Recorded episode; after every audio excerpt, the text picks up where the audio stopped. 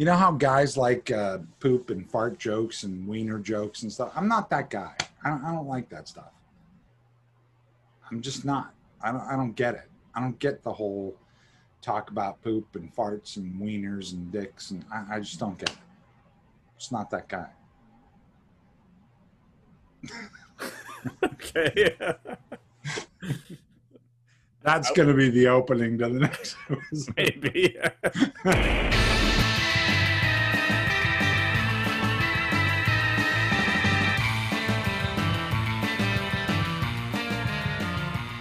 so this is episode 12? Is it 12? I think so. Episode 12, everybody. Welcome to the 12th episode. Yeah. We got a barn burner for you tonight. Woo! We got Matthew Lillard stopping by to hang out. That's awesome. I'm excited to talk to Matthew. I apologize to everybody out there uh, if I'm all over the place because suddenly work started back up and I'm I'm doing like two three shows at the same time and I have budgets and schedules and sculptures I'm doing in the garage and approvals and so I'm kind of all over the place so I apologize if I seem a little a little squirrely. I'm here now. I'm with you, our pals, our friends out there in internet land. So So being flustered, do you have a good get off our lawn for for today? I think about get off my lawn shit every day and then I forget about it. I don't. I don't. I, it'll come to me. Who made Uh, that sticker? Was that you? No, James Daly sent us stickers. He sent two stickers. He didn't make one of me. He just made them of you. I guess you're grumpier, so you you get the. Yeah. I resemble the grumpy cat way more than you do. Yeah. We did. We got gifts, so uh, I'll read That's amazing. Dear Christopher and Sean, I've really enjoyed your show this past few months. For too many horror movie podcasts are all run by sycophant man children who either unjustify shower terrible movies with praise and bland c- commentary. Uh, I'm having a hard time reading your chicken scratcher, buddy. And ask their guests the same questions everyone already has asked before. You guys are the complete opposite. You tell it like it is without being preachy or obnoxious and have genuinely interesting conversations with each other and your guests. I particularly like the Adrienne Barbeau and James Jude Courtney episodes. My question is for Chris. I guess we're going to start off with a question. I wanted to know what is the biggest difference for you when you want to make a 3D object, mass sculpture, etc., as opposed to something like a drawing or painting? Do you take more with the planning things out, or is it just something you can jump right into? Thank you again for the show, and I hope each of you enjoy the Get Off My Lawn stickers. Sincerely, James Daly. Thanks, James. I like the sticker.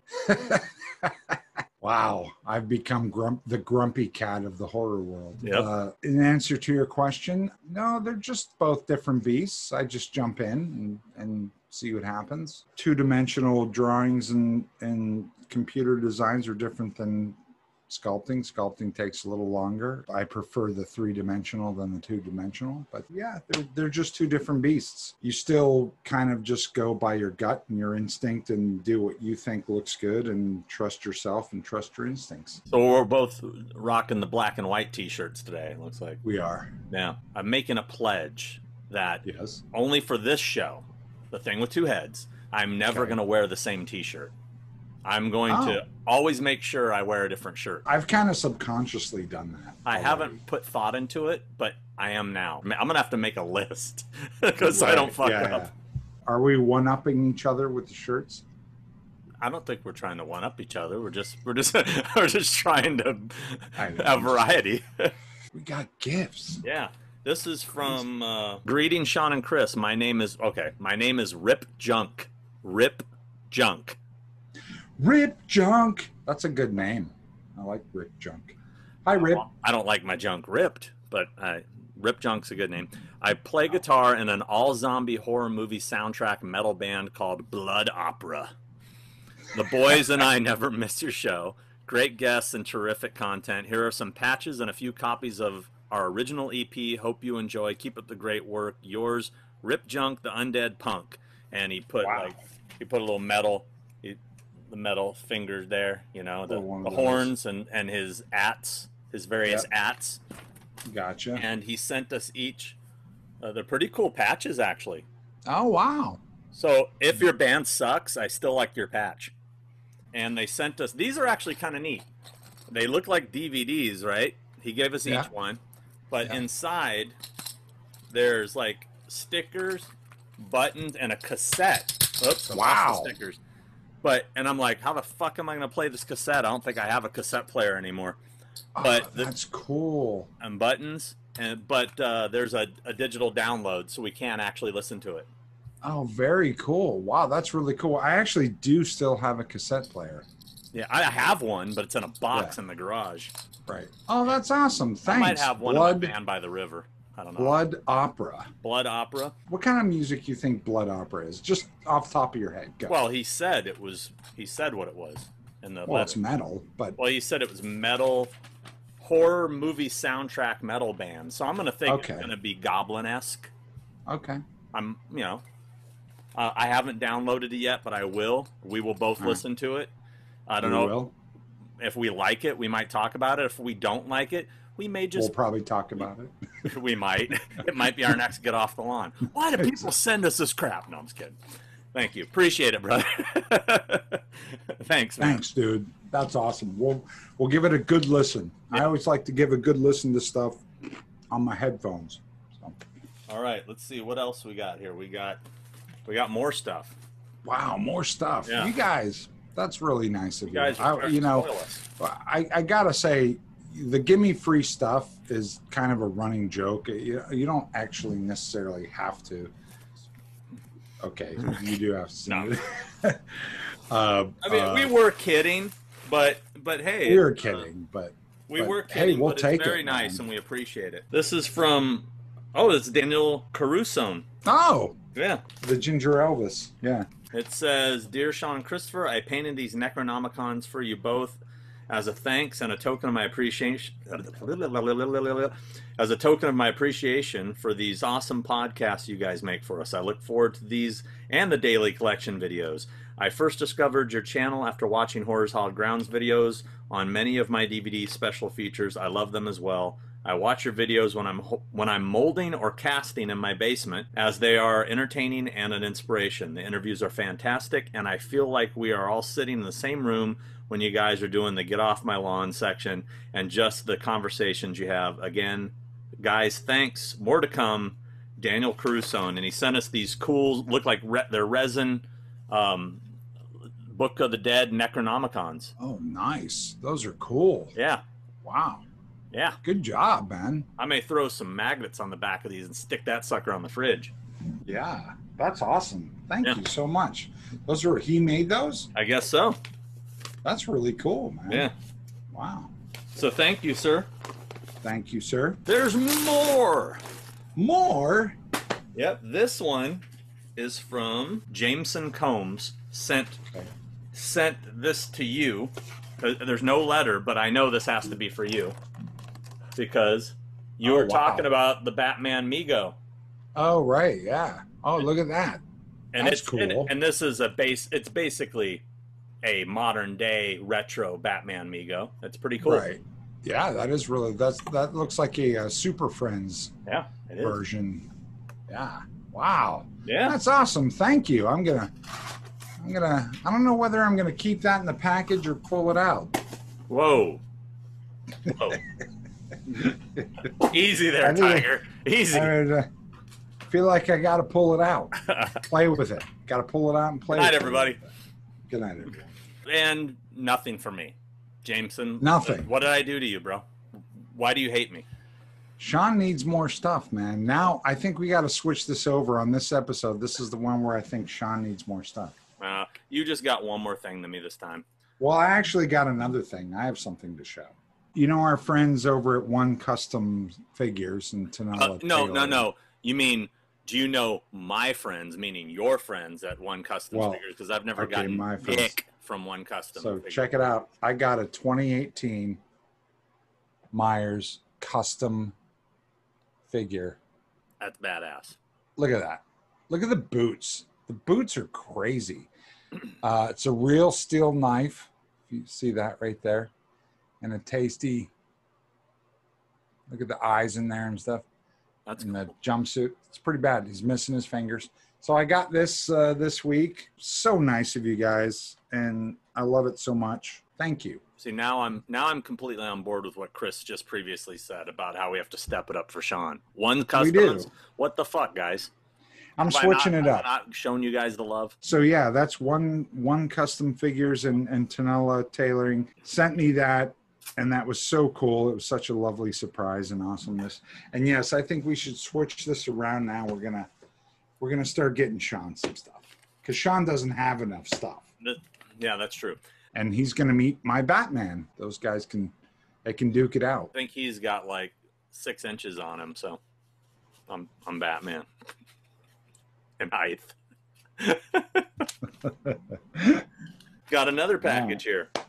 What? and a letter. Let me read it. Dear Mr. N and Mr. C, hey, you guys, I'm a big fan of you both. Thank you for the thing with Two Head Show. It's great and I'm loving it. You guys keep me company while I'm at work. Sackhead Jason is also my favorite version of the character from the Friday franchise. So my oh, wife and I made the sack mask one for each of you. Mr. N, this is the first of the free stuff I'll be sending your way. Miss- Mr. Nelson, thank you so much for your help and advice concerning my artwork. Be well, stay safe. Charles Brenner, CK Costumes, Midway Wicked Woods. P.S. Mr. Clark, is it possible for me to send something for James Jude Courtney or does he receive gifts through a different source? Well, thank you, sir. Um, I'll have to ask James about that. I don't know. I'll ask him. I have not opened these. They, there's two packages with our Are they sack heads? Are they sack I- that's masks? what it sounds like. Yeah. Because if they are, I'm gonna lose my shit because Oh. I've always wanted a sackhead mask, and that They are. amazing. They are sack Oh my god! with the with the string. I could mess up the hair doing this. That's all right. We know what it looks like. Look at that! Oh my god! Oh, you put the Let's string on there. around. There you go. Wow, that's amazing. That's so cool. Wow. Show's over. I'm done. Now I messed up my do. Nah, it looks the same. Does it? Okay. Yeah. Wow, that's amazing. We each that's got one so of those. Cool. I wonder if it'll fit my giant head. That's awesome. Thank you so much. I'm so excited. I've always wanted a, a sackhead J- uh, Jason mask. I've never made one for myself. I don't know why, hmm uh, but now I have one, and that's amazing. Thank you. Thank you so much, right. sir. Appreciate it. That was awesome. Show's over. Show's And- over. And See that is our free gifts for today. I know since you were feeling really down and feeling really bad for me, I did pick up a few things for myself since I saw I'm you last. sure. I'm sure you did. Do you go shopping every day? No. Pretty much But I, sh- day. I showed you this one. This is at Walmart. How cool is this? That's really cool. This thing's badass at Walmart. It is badass. That's Vintage huge. style. Yeah. Got the new issue of Horror Hound in the mail. Oh, know, the Candyman cover. This Lovely. came out. which isn't coming out this uh, October anymore. Yeah, It believe got- me, I it- heard I heard Nate telling me how pissed he was after they did a whole cover story. Oh, I'm sure. Yeah. Just got this in the mail. The new special edition Tourist Trap. It's the VHS edition, but it's actually it's signed by Charles Band. Um, wow. but it's a special edition Blu-ray uncut version of the film. It has the the Blu-ray in there. This is a, Mhm. this is one of my favorite films. I love this movie. It's so fucking weird. In fact, if there was ever a movie I could remake, it would be Tourist Trap. Wow. And it comes with this. It they promoted it as an and it says action figure, but Right. that is clearly a miniature figurine. Indeed. Whoops. The figure's a little disappointing, but um, even it is, it is because dude, if you look at the one they had pictures, I love how people work so hard on it with the packaging and everything. You're like, I'm Bro. disappointed in if you saw the prototype picture they posted, that was not it. Tourist Trap has sort of already been remade. I mean, House of Wax was definitely borrowing a lot from Tourist Trap. Right. Um, I actually love the House of Wax remake. It Mm. really has grown on me over the years. It's a fun slasher. It's good. And last but not least, I just got a package today in the mail from Ronin. I ordered some Blu-rays from them. 315. Remember what- Deborah Foreman, good friend of mine, and Adam Baldwin. Also Wow. an amigo. I, w- I wouldn't call him good friend, but we know each other from the conventions. Had to pick up Alex Winter's classic, Death Wish 3. Oh yes, of course. That's a good one. And this one, I've been dying for it to come out on Blu-ray. This is a guilty pleasure. I fucking love this movie. It's so stupid. It's awesome. Clifford. Have you ever seen Clifford? I've never seen Clifford. Oh my god, it's I've never seen. Clifford. it's amazing. You need Wow. to see Clifford. You need to see this. okay. I'll watch it amongst the billion other things I'm supposed to watch. Speaking of which, did you ever get around to watching Possession? I didn't. Oh damn! I didn't. I'm sorry. I'm. I just. I got slammed with work. I did not watch Possession. I did watch a couple other movies. we will hold off on talking about Possession until you've seen Okay. it because I'm dying to talk to you about it. I Um, really wanted to watch it. I really tried hard, but I want to give it my full 100% attention. you need to give it your full attention. Yeah. I haven't been able to do that this weekend. So I will, I promise. I will sit down. I will watch it this week. By next show, we will have a discussion about it. What did you watch? I watched a couple of my favorites that, again, were on when I was trying to go to sleep. I didn't sit down and formally view a thing, but I watched uh, Ex Machina, which Hmm. I love. I, I think it's one of the best pieces of science fiction ever in the world. And uh, Under the Skin. I've never seen Under the Skin. Oh my God, I love it. Really? You have to see that movie. Again, another piece of science fiction that is better than almost anything that's come out in the past decade or so. Under the Skin and Ex Machina are two of my favorite movies, and I love them. And nobody talks about them. We're always talking about franchises and old stuff. These are movies that came out recently that will go down in history as being fantastic films. I know we talked about it, but did we talk on the show about Sputnik? I think we did. Did we? Okay, I don't remember. Yeah, we said it was too long and the alien was too cute. Oh, that okay. Yeah, I think we did talk about. I, I don't. I don't think we did on the show. I think we talked about it when we were hanging out. But anyway, there's our review of Okay. Sputnik. It was too long. The alien was too cute. Um, And done. Yeah, I did watch that Dust Walker movie somebody recommended us, and his review was pretty much accurate. It, it's actually cool location, well acted, looks great, but the CGI is just awful. I mean, the CGI is so bad at times you're just like, whoa. It almost feels like it's purposely bad. You know what I mean? And- Right. but it but it's not. It's it's Hmm. it's a bummer because the movie had a lot of promise. I thought it's it's very much like it was kind of like the Crazies remake without them immediately attacking. They just kind of stand there for a while and then eventually come after you. But there's an alien running around. Jesus, sounds like there's a lot going on with that. It kept my interest for an hour and a half. Okay. I also watched that documentary, The Social Dilemma. Wow. Oh, I've been wanting to watch that. Man, you need to see it. It's really eye opening. I mean, it's not stuff that I didn't really already know or think, Right. but it reinforces your fears about things, About social media. about right? social media and Yeah. every and what we're doing right now. In fact, it's scary. I mean, some of it's scary. You know, the fact that they made social media with all good intentions, but now it's it's really been turned into another direction, unfortunately, Mhm. And it's kind of I- I- spiraled out of control. I have such a love hate relationship with social media and all this stuff, including this. Mhm. Like, I got off Facebook about four or five years ago because it was just too toxic. I wasn't liking all the stuff that was funneling through into my head, even though I am very political actually and i and i study and and research politics and stuff and we don't talk about it here. You know instagram i've been in the past i'd say year i've been on the fence of quitting instagram and like going that's it. I'm i'm erasing all social media whatsoever from my life. And there's most of it is is all good positive stuff but the the thing that keeps me from doing it is we live in a world now when it comes to business and it comes to you know your career or business that you have to have a presence on social media. You have to be relevant. You have to stay up to date. You have to constantly be doing this.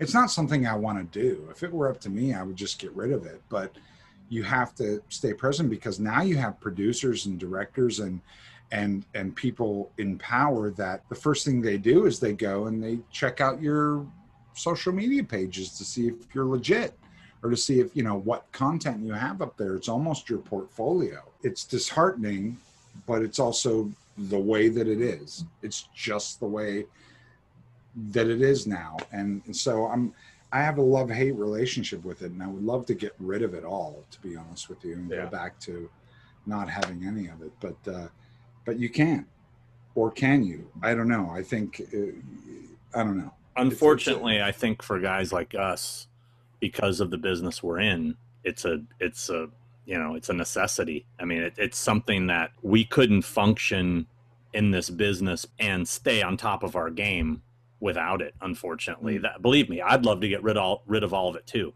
A lot of time, Mm. there's a lot of good things that come out of it. You know, it's I've Mhm. always said this. I've been saying this for years. The internet is the greatest and worst thing ever invented. Oh yeah, of course. because it's all the good. There's so much good, but then now there's so much negativity. I don't know if it necessarily is necessary. I think we're trained to believe that it is necessary. I, I don't. I don't know if I agree with that. Necessary for what I do, for sure. Yeah, yeah. Well, you're that's what you live in. That's what it's all about. Myself, I don't know. I I'm still researching that and thinking about it and trying to figure it out. I may very well disappear from all social media, and that's okay. But I mean, this is social media. What we're doing right now. And, So and, Chris uh, is announcing his final episode. Everybody. you know, this is fun. You know, this is a way for us to connect to our our friends and people that are of like minds, and and we're all into this. So this is a way for us to all connect and and which is which is good if you use it in a good way. Yeah. You know, I, I don't know. Have any good get off my lawns for for today? I I, I got plenty. I've got lists. Really. Dude, I've- damn it! I need to make lists because I think about them every day. Okay, here Get I'll, off. I'm, I'll throw Go one ahead. out while you while you think while you stew. Okay. Um, uh, okay, now this might be getting a little more personal than people want to know, but talcum powder. What? talcum powder. Did, I've been using talcum powder for most of my life. For Uh, what? Powdering the boys. Come on now. What? Powdering my nuts. Why do you need to powder your your your it it Balls. feels good. Why? It, it makes everything move better. I like it. Anyway. Uh, okay. well, yeah, right. I mean, you know, they sell those like fresh balls. You know, you heard of fresh I've balls? never done that in my entire life Really? You don't know what you're ever. missing. You know what's funny? Here's the funny thing. I can remember back, it was like 1992 when a What do you have speed bags hanging from your fucking crotch? What the? Um, Well, let me ask you a question. Yeah. What What happens if you don't use it? Like, what are you avoiding? uh, just kind of like a stickiness, you know, where like it'll stick to your, your leg or some shit, you know, just like uncomfortable. Um, and anyway, I don't gonna get into all that. But anyway, did you know that they discontinued talcum powder? Yeah. Well, I'm a makeup artist, and and yeah, you can't use talcum powder because it's it's got fucking what is it, aluminum in it or something? It's I don't know. Well, they said uh, the it's- reason. it's toxic. yeah, but they said that the talc that talcum powder they're discontinuing because it causes ovarian cancer, right, which I ain't gonna get that. but it also causes testicular cancer. I haven't heard that. It does. Because it's got aluminum in it. It's got metal in it. It's So like now you're basically saying I, I shouldn't like putting it on my nuts. you shouldn't. It's like putting lead paint on your skin. It's like uh, you you yeah, no. Nobody uses talcum powder anymore. You can't use that. Well, they- That's been I mean, years they- ago. They no, they literally just took it off the shelves like this month. I, yeah, it, dude, I buy it all the time. we used to use it to like pour into monster suits and stuff so you could get guys into it you know Yeah. slip it on and get them into it and we used to powder stuff so you can get guys into all the we used to use it a lot in makeup effects like years ago it- we figured out that there's there's metal in it and we're like, oh, you can't use wow. anymore so we got rid of it but go Well- ahead keep putting it on your nuts Well, I can only do it for so much longer because they discontinued it. I ran around What's and bought diff- up all I could. what's the difference between the talc powder and the specialty um, hipster generator nut powder that you guys buy Didn't like it as much. The like fresh balls and, and then I tried like the cornstarch. Isn't there a brand called Monkey Balls or something like that? I think a friend be. of mine, a friend of mine uses something called Monkey Balls, and it's like you put powder on your. It's the. It's that's what it's for. I'm gonna have to do some research. I'm gonna need to find a replacement for my nuts. So, I'm gonna have to. But I went around to all the stores and bought up all I could, because soon as I found out it was discontinued, the big bottles were gone. But what people weren't looking for, that I've been hitting up like every Target, every Walmart, every CVS, uh, Right. the travel size. Okay, So I bought up all. I got like 50 of them. this is awesome. So that'll that'll last me a little while. I don't. I don't know why I don't have this problem. I'm feeling Maybe you got tiny little balls with Maybe, maybe. that are not. And also, too, the the three women that watch this show are going to be really intrigued by this. They will. If any of you gentlemen out there have any suggestions for good ball powder, you know, throw them at me. You know, it'd be awesome. Fun dip. Imagine if you just use Fun dip, and then if somebody got down there, they get a little treat. No, okay. This is this is. I don't have this problem. I don't understand where this comes from. It's called hygiene. Wash your fucking business and be done with it. I'm washing my business. Don't you worry about it. Um, I got one more get off my lawn, real quick one. Go. why is it that every fucking place you go to now the public restrooms are closed because i mean i know they're closing them because they don't want to have to keep cleaning them be- to meet all the standards but we're living in a society where they're telling us you need to wash your hands every five minutes and we don't have anywhere to wash our hands Right. Yeah. Yeah. that pisses me off get off my lawn Yeah. all right let's get in some questions we got quite a few calm down rich excellent little bonus episode he's talking about our sugarman episode it's great to see you guys making the next generation of super horror fan are you guys planning on halloween decorating your front lawn this year it'd be cool to see like a time lapse video of you guys decorating your lawns to the tune of something like benny hill theme perhaps the next bonus episode i kind of answered this on youtube i was just kind of saying you know what showing our houses is getting into personal territory again so probably not Probably not. but we will be decorating. Be assured that somewhere at an undisclosed location we'll Oh, have great Halloween stuff out. Oh yeah, I'm definitely going to decorate. Actually, actually, I'm. I think this weekend, I'm going to be pulling out all my Halloween stuff. Pulling it all out today. Pulling it out. I'm pulling it out, and uh, and and starting to decorate. And uh, I'll tell you what, I won't do a. I won't do a time lapse, but I'll I'll take a nice picture of it when it's done, and we'll show it on the on the show As long as you can't tell where it is or where it is. It won't be my address. Max Mercury said, Here's a legit question for Sean, who's probably the perfect person to answer this. What is the proper con etiquette for talking to guests without buying a signature? This is being based off of what I said in the last episode about, you know, nobody wants to hear, I just want to say hi. You Mhm. can just say hi. Don't go up and say, I just wanted to say hi, and then follow it up with talking to him because you're basically lying. Go up and Right. say, Hey, man, I just wanted to say, I love that scene, blah, blah, blah. You know? right. don't bother with the hey I, I i sorry i don't have the money to buy anything. When you when you start with that it just puts them in an uncomfortable situation. Don't start with that. Just say hey man i wanted to say i love that scene when you popped out blah blah blah. I was stoked. Nice to meet you. Frank Riker has a question for us. Hi, Frank. said what would be creepier hearing a child laugh in an empty house or knowing someone is watching you sleep? I'm going with the watching you sleep for me I don't find either of those creepy because my girlfriend's always watching me sleep. and a child laugh. I don't like kids, so I don't. I don't. The, the kid laughing and I don't care. there you go all right I I just that's a get off my lawn thing. Yeah, kids laughing. Kid- get off our Kids lawn. having fun on our lawn. Get the hell out of here. Get Unless it's October thirty first, you have no business being here. exactly. Get off my lawn.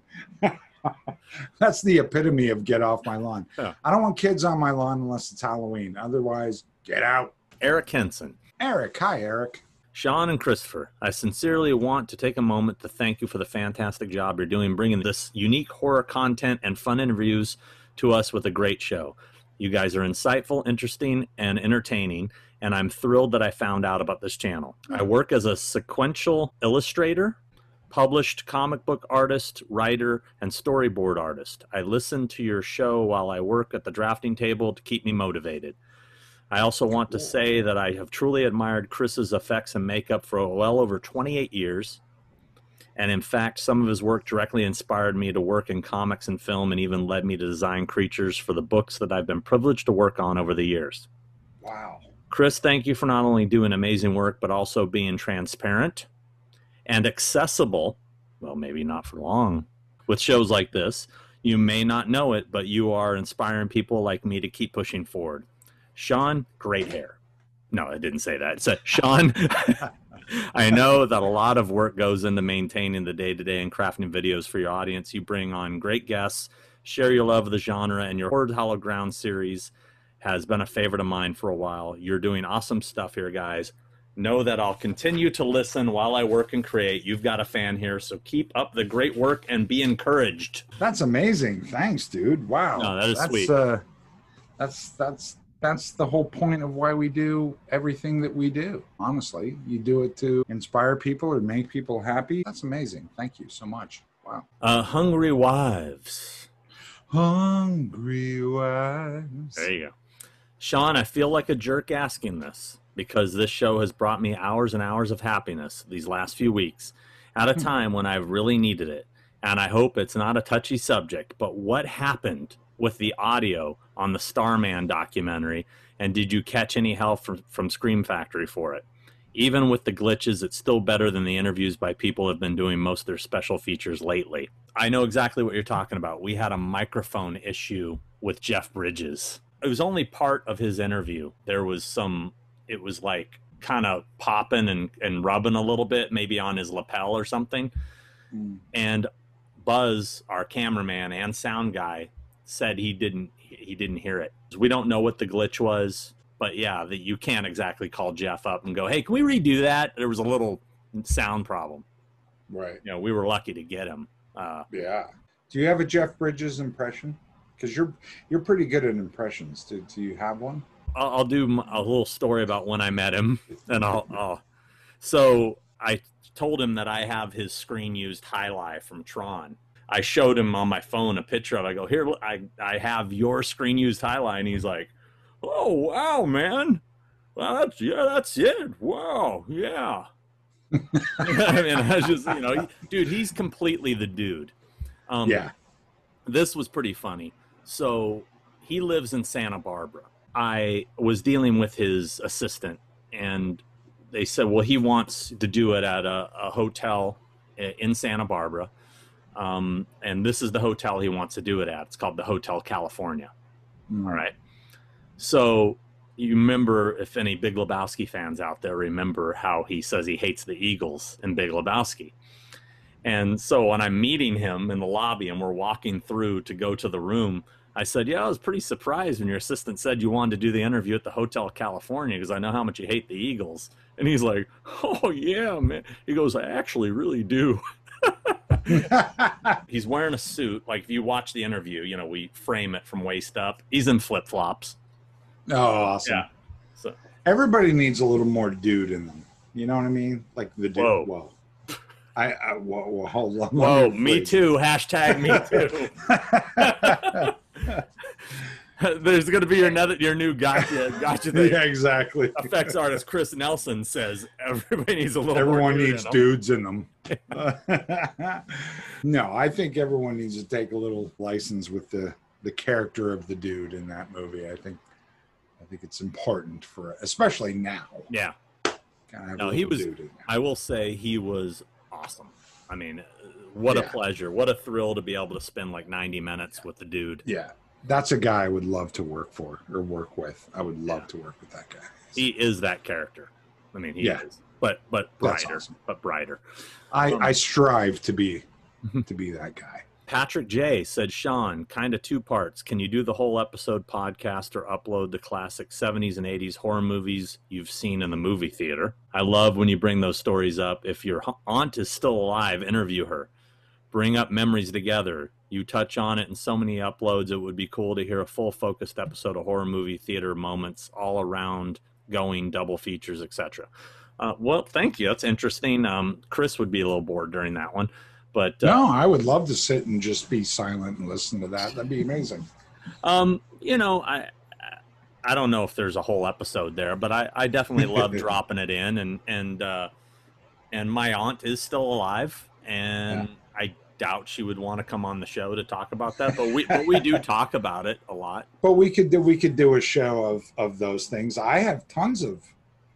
I could I could I could tell you all those movies, The Howling, blah blah blah. I could I could tell you exactly where I was, what I smelled, what I was wearing, who I was with, what happened that day. You know, I mean, that would be because I think that's a big part of what everybody's uh, connection to movies and, and things are. I think that plays a huge part of it. I mean, Mhm. Friday the 13th, the first one, yeah. Um, I wanted to go see it. My dad wouldn't let me go see it. I was in Little League Baseball. I said, I tell you, I had a game the day that it opened on Friday. The day that it opened, I had a Little League game, and I said, Tell you what, if I hit a home run, will you take me to see Friday the 13th right after the game? And he said, If you hit a home run, yes. And I got up to bat, I hit a home run, and right after that game, we went and saw Friday the 13th at a theater called The Lamp, and it had it leaked. It was raining, but anyway, um, there's tons of those stories we could both share. I mean, that's that would be super fun. Actually, I think that's something no one's done yet. Well, yeah, maybe that maybe we could just pick a movie per episode and just tell our story about where we saw it. Like if we're talking Yeah. Friday Thirteenth, I saw it at the Highway 39 drive-in with my parents. Mhm. Don't really have much of a. I don't have a cool build-up story like you had. that was a cool story, Yeah, right? It I is mean, a cool story. Nikolai Berg, Nikolai. Nikolai. Hey guys, once again, love the podcast. Definitely a highlight of the week for me. I want to give Chris a huge shout out and thank you for taking the time out of his day to give me some great tips and pointers for painting my custom H40 sculpt. I appreciate that a lot. My sculpt now has a great history attached to it. That means a lot to me. Sean, the American Psycho figure, is by Iminime. I M I N I M E. Not exactly a name that you want people to remember if that's what your company's called, Iminime. It is. It is now. Thanks for the show, guys. That's nice. Leigh Griffiths. Hey, guys, me again. Great show as always. Christopher, if you had the opportunity to work on a film celebrating the life and the work of David Bowie, which character of his would you be most excited to work on? Oh, geez, that's a great question. Because I love me some David Bowie. I think the obvious answer is Ziggy Stardust. I mean, would be Yeah. yeah, Ziggy Stardust, man. I mean, My favorite costume of his was the Ashes to Ashes video costume. I Hmm. like that. oh yeah, that's a good one. Yeah. The clowny type one with Yeah. the yeah, that's a good one. Oh my God, I thought I was the only woman who loves your show, Crystal Ramos. Well, Hi, Crystal. not a question, but she wanted to let everybody know that she's a woman and she watches the show too. We got chicks See, watching, women. man. We got chicks watching. That's awesome. Shout out to all you women out there who appreciate two middle-aged geeks talking about nonsense. Well, we Shout had chicks watching until they had until the balls episode happened. Yeah, yeah. Then now it's all gone. Now they're gone. Or did we just get more? KL, KL says if Chris could work on any film franchise or sequel, horror or otherwise, like he's doing with the Halloween films, which would it be? Love the podcast and love Sean's whole channel. I wish I had a better name, so if you read this out, call me Shitty Beatles fan to keep the crazy viewer names going. okay, not KL, he's Shitty Beatles fan. Shitty Beatles fan. I would say the thing, man. I would do Easy one. Live free or die. Live free or die. reference the merch. I like the thing with two heads logo you start the show with t-shirts, stickers, maybe a Chris and Sean action figure. Hell yeah, another great show. Can't wait for the next show. That's from Live Oh. Free or Die. Yeah, I think we're we're you know Sean and I are talking about merch. We're talking about it. We're trying to figure out what's people gonna want or buy or whatever. We're talking about it. We'll we'll figure it out. We'll have something for you guys soon. I, I hope. Daniel Caruso said, "You Fuck guys you. are dynamite." Fuck you. Um, what are your favorite scenes in the haunted mansion? I love the graveyard scene, and the Hatbox Ghost has always been my favorite ghost. I have a favorite scene for sure. What is it? Uh, the the ballroom. Mm, I just think it's that's a the mo- when you come around that corner and you just look Yeah. into that giant. It's just so awe-inspiring. Yeah. No, I, I I love all of Haunted Mansion. There's there's not one thing that I don't like about it. I, I I I like the graveyard stuff. I like going in there and and then you lean back and come down and the statues are talking and there's stuff popping up and there's the vast graveyard. I I, I love. I I'd- say that's my favorite. Calm down, Rich said Christopher. I just watched those two character shows uh, on YouTube. Were they some Hmm. sort of pilots or something? I liked it a lot. It's like Dinner for Five with effects masters. Would be great to eventually see a full season on something like Sci-Fi, El Rey, or Chiller. Yeah, if you guys haven't seen uh, Chris's show called The Character Show, it, what what is the what channel is that on? What is their name? That's on my YouTube channel, which I haven't even touched in probably a couple years. It's really good. It's really good. Yeah, it is good. It I was. It wasn't a all of it. pilot or anything. It was just me. It was me trying to uh, get people together and talk about effects, and and it was my attempt to capture stories that would otherwise be lost forever in time if no one had talked about them with people that we've had experiences on set with celebrities and movies and things that we've worked on. And that that that was the uh, idea behind it. And uh, uh, i just kind of wanted to bring to the surface artists and people that are lesser known. There are a lot of people behind the scenes of the things that you see on in film and so i kind of wanted to talk to those people. So that was the idea of it. It was a i made it into a bigger production that it needed to be with sound people and camera people and lighting and venues and stuff and and now with technology we could do it a lot simpler. Um, but it was just something that I tried to do, and I think we were talking about possibly sticking them on this thing or whatever. I don't know what you're talking about, but uh, uh, I would like to. I would like. I thought they were good, and I would like more people to see them. Yeah. I just I'm I'm not savvy with the whole. I'll put the I'll put the info down here so people can Yeah. find it. You guys should definitely check it out. Um, I I was blown away at how good it was. To be honest with you, when you told me, I didn't even know it existed, and I was Yeah. shocked I didn't know it existed because it's totally in my wheelhouse. Hey, that's not your food. I had to bring the other dog. Get out of here! Out! Out! Get off my lawn! Out! That's I, hilarious. well, you know, I'm dogs. Mika, out. I'm dog sitting for the other dog, and he has special food, and I brought it in her in here because this little bitch keeps eating. it. right. Now she's sitting there staring at me, little turd. Anyway, uh, it's it's. Uh, I was really surprised at how great it was, and it's the production value. Like you really like you went all out for it. It's yeah. it's totally pro. Candace Janice said, I look forward to these every week. Thanks, Christopher and Sean. My get off the lawn thing is remote learning with my second and fourth grader. I'm always Jesus. running back and forth. Oof. Yeah. I don't know how you do it with the kids. I can't Yeah. do it. man. Oof. Four Thank you, Candace. Appreciate Yep. And thank you for being another female. Yep. Uh, 410 Goodfella said the only thing I liked about Rob Zombie's Halloween 2 was that when Annie was killed, I thought Brad's performance was great. It always bothers me in horror movies when the best friend is killed and they spend two seconds crying about it and then they're forgotten. I also didn't mind Loomis being a jerk and trying to get rich off of Michael. Seems like something that would happen these days, i.e., Dr. Phil. Thank you guys for sharing this. It was a lot of fun to watch. You're welcome. You're welcome. I, I agree with all those sentiments. Joshua Martin said, I want to hear Sean elaborate on his Halloween 3 Rob Zombie idea. Also, his sequel concept to H2O would be a show in and of, in of itself. And then someone else, actually, TCE author, said, I want to read Sean's H2O sequel treatment. Actually, you know what? Maybe I can post it somewhere. I don't, I, I got to figure out where. Because I, it, it, I did write the treatment for the H2O sequel. It was like 12 pages. Um, as far as the Rob Zombie Halloween 3 idea, I never wrote it. I just had the idea. I'll give you the quick the quick dirty version. It was basically, you know, Halloween 2 had happened.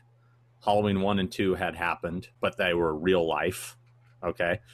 And Michael was in was basically in a hospital, kind of in a coma all these years and being looked after. And they have a TV on in there and it plays whatever's on TV that day.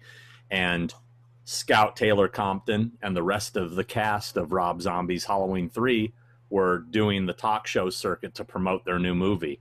When he's in the coma, he's hearing her, her talking as Laurie, and they're talking about being Laurie, and they're also interviewing Brian Andrews and uh, the real Tommy Doyle and the real Lindsay Wallace. So I'm basically taking both m- worlds and melding them. Rob right. Zombie's films are fictional films based on real life events. Mm. And he he basically wakes from the coma hearing this, sees it on the TV screen and begins to stalk that person thinking she's the real Laurie. Mm. And that was that's what I was going to bring both worlds together. That's a far more metaphysical and uh, in, intelligent version that I think anyone could handle. but don't you think that's a cool idea, though? Yeah, no, I do. I just think that's like people will be like, yeah. So that was the the basic premise of that idea. Mix C horror and pop culture. Boop. Once again, another great show on the subject of elusive concept masks. Most of those masks I purchased from elusive concepts have all deteriorated. However, the Kiss masks have not. I think those masks used different material than the universal mask. Nevertheless, Mario Chiodo did some great sculpts. Oddly enough, I also own those Kiss masks, and they they are fine. They were a different latex. They're a lot stretchier, and they were a lot thinner. But those lasted. But the thick, hard latex that they used to use on the Universal ones, those things, like I said, crumbled, hardened, and crumbled. So latex is a weird thing. Uh, mask latex, uh, which is I believe it's called 407 latex, is like very hit and miss where you buy it. A lot of companies thin it down with water, which cheapens it. You never know what kind of latex you're going to get when you buy slip latex. You just don't know because you don't know what people are doing to it. Yeah. But real, honest to goodness latex, slip latex, should last a lot longer. The better the quality, obviously, the longer it lasts. L666 Incubo. It's just evil. He said, Got to get Jeffrey Combs on the show. A damn treasure. First hmm. time I ran into him, I was working at a burger joint in Thousand Oaks. Turned around, realized I was making lunch for Mr. Combs and his family. Didn't say anything at the time. Flash forward two years, he came into a local bar with a group of students from a nearby college he was working with. I absolutely did not waste the opportunity. Again, I told him I'm a huge fan. He shook my hand, bought me a beer, and said, Thank you. It's people like you are the reason I get to do what I do. Was there someone you got to meet that turned into a memory you really enjoy sharing with people? Um, I will say, uh, oddly enough, he is our next guest. Yes, he, indeed. On uh, you, you, you. Uh, I don't know if you've got uh, your future goggles on there, buddy, but, uh, but but he he is going to be our next guest. We may drop another ranking episode in before that, but he is our next guest after Matthew Lillard. So right, which I'm very excited about. Yeah, I was just watching uh, the Frighteners the other night, mm-hmm. and his work in the Frighteners I thought was exceptional. I thought was super cool. I love this. He's hilarious in that. He is, and I can't wait to ask him all about it. So, so his question is: Have you ever met anyone that turned into a memory like that, or you know that you really enjoyed sharing with people? Like you met a celebrity somewhere, and they turned out to be just way cooler than you ever expected. I, I mean, it's mm. funny. I've I've got something kind of like that. I mean, mm. and the only reason this is popping in my head because he brought up the thing with him buying him a beer I remember I was at a concert and I think I was seeing the band Deadsy. I think they were opening for Gary Numan. I was at the bar. Mark McGrath from Sugar Ray was there. He was at the bar. And I'm not a big fan, uh, but, you know, obviously I knew who he was, knew who they were. And this was probably 2006, so they were still a pretty big deal. So I said to him, I just said, oh, hey, man, you know, I just wanted to say, you know, my old band played with you guys back in the day when you guys were the Shrinky Dinks uh, before they changed their name Sugar Ray. He's all, no way, dude. What band was it? And I said, oh, uh, I said you'll never remember we were called Ragabash. He goes, dude, I totally remember Ragabash. He goes, oh, dude, what do you drink? Let me buy you a beer. And I was like, Wow. wow. I mean, here I am, you know, thinking he's probably going to be like, oh, cool, dude. You know, like, cool story, bro. And no, he was like super engaging, bought me a beer, and I was like, wow, what a nice guy. That's great. Not That's a good to hear. life changing moment for me, but it kind of reminded me of this guy's story, you know. Right. Sure. Yeah. Got to be honest with you. Um, uh, talking to Matthew Lillard, really, he's cool as shit. Yeah. I can't even speak highly enough of Matthew Lillard. Um, Rampage of 78. It said, finally, the right, and he put right in caps. Finally, the right guy is getting noticed for all the good he has done and not some scamming scum, lol. I don't know what that Anyways, I got a question for you guys. For the both of you, what do you prefer in a scary clown? Do you like the clean cut it style clowns or the monster clowns like, say, an American Horror Story? I always dug the cleaner looking clown. The Clown at Midnight has been one of my favorite movies growing up, super underrated. I was wondering if you guys have ever seen that. It's from the late 90s and stars Tatiana Ali. I'm a Myers guy, but I figured I'd switch it up for you. Thanks in advance. Love the show. Now, what does he mean by finally the right guy getting noticed for all the goods he's done and not? do you know? No fucking clue. I'm, no, no idea. I don't know. Maybe he's referencing your like Academy Award. I don't know what he means by that. I don't know either. What do you prefer, a clean clown or, or like you did Twisty? I don't. I don't. I see. I don't have a thing with clowns like most people do. That's that's funny thing about working on Twisty or working on It, which I worked on the It clown, the recent It clown, a little bit. Um, I don't have a thing with clowns. I don't know where this comes from with people, like being afraid of clowns or finding clowns creepy or fun. I, I don't. I don't really give it much thought, to be honest with you. But as far as what do I choose, uh, it depends on the context of the story, man. I'm not discerning either way, a dirty or a clean clown. I didn't know there was a dirty or clean clown category. So well, I, I'm also like you. Clowns don't really scare me Yeah. or anything. yeah. So if I Okay. was going to pick one, I'd go with something more like Twisty that's at least inventive because just a guy in clown makeup does nothing for me. yeah, it does that for me. Yeah, Um, okay. And I've never seen this movie he's talking about, The Clown at Midnight. Never heard I it. haven't seen it. No. Never heard of it. Jimmy LeCrumped said, Questions for both of you. Sean, you inspire me to be a collector like the late Forrest J. Ackerman. Did he inspire you? And for Chris, who is your inspiration growing up to do makeup effects? I love what you did with Michael Myers. Always love what Sean does for the con circuit and hope to have a beer with Chris at an event. He likes, but he doesn't want to have a beer with me, apparently. Um, I will continue to promote all the things you do on my Facebook group, Party Like a Monster, Treks Through Horrorland. Great job, fellas. Oh, he's asking me if Forrest J. Ackerman was an inspiration of my collection. I mean, I respected his collection, obviously, but I think Bob Burns would be more of an inspiration as far as what I collect. Who was your inspiration effects wise? Probably just Dick Smith was probably the big guy, right? Was mainly. Yeah, I think it was Dick Smith, Rob Bottin, Rick Baker, yeah, Jack Pierce. Uh, yeah, those are those are On my Chaney names. Senior. Well, yes, Lon Chaney Sr. Lon Chaney Sr. actually was my biggest inspiration. Oh, but you just forgot to mention him. Well, you know, you great. say that like every makeup effects guy says that. The reason why I kind of toss that aside is because you say Lon Chaney Sr. and people A don't know who he is, B didn't know he was a makeup artist Mhm. And an actor. You know what I mean? Like Yeah. that's that's it's so subversive that most people don't know that. They expect you to say the usual, you know. Well, we're uh, hoping that our crowd is smart enough to know. Yes. Lon Chaney Sr., I would say, was the very first inspiration for me to go, oh, yeah, that's what I want to do for a living. Sawyer Smoke said, Yes, bring on the merch. Question for you both. What's a collectible you had the chance to buy but passed on it and now regret? I have one. Big time. That's a question for you. I don't, I'm not, I'm not in that world of buying collectibles. Oh, there, come on. There's got to be something that you had the chance to buy and then you regret it, like didn't get it, and then maybe it became worth a lot of money, like super collectible or something. Nothing. Really? No. Mask? I'm, I'm, I've never been in that world. Honestly, I swear to God, I- I've never been in the. I have to have this. I got to have that. The collectible. I'm just not. I'm. I'm just more into. Uh, I'm more into making stuff than I am collecting stuff.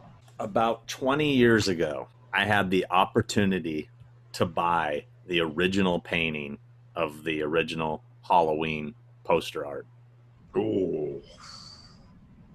Yeah, that's a good one. And guess how much it was? How much? Five grand. Fuck off. And I And you didn't, didn't do it. I didn't have it. Oh. I well, just, that's that's what it's all about, right? Like I didn't have it. I, I just, I did, you know, I should have done everything I could to sell whatever I could to Oh, get it. That's a good one, Dude, Oh. that thing sold in an auction, was it five years ago or something for like over a hundred grand? So yeah, That's so it. I thought it would be way more than that. I don't remember the final number. I think it was over. Wow. So Wow. that's like this, Yeah. you yeah, know, Yeah. For you, yeah. That's dude. Just just as an investment, that's a Yeah. blow. does that you know? keep you up at night? No, but it, it bums me out. It bums me out. Yeah, I'm sure. Jessica Jones. Hi, Jessica, another girl. Yeah. Another great episode. I'm obsessed with the show. It's definitely the highlight of my week. And I'm a girl. Really? Really obsessed? Obsessed. Obsessed? And a I'm a girl. Happy Okay. face. Not Yes. gonna lie, I totally have a crush on Christopher Nelson. Art. That's not true. That- That's just a lie. Who who did you put up to post in this? Your 20 bucks is in the mail.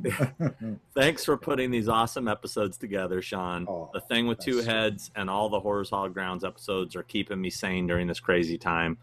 You guys are the best. Heart.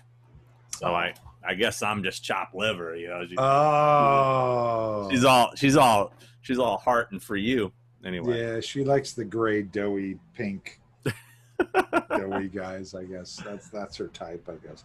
Thank you. That's so sweet. I'm so flattered. I'm blushing. I'm blushing. His pink has turned into red. It has. I'm blushing. Thank you. Jim Sweeney said, Sean, been a fan for years. Same for Christopher. Really enjoyed your interview with the We Watch the Movie guys. My question mm-hmm. is, what is your favorite album that you love but everybody else hates?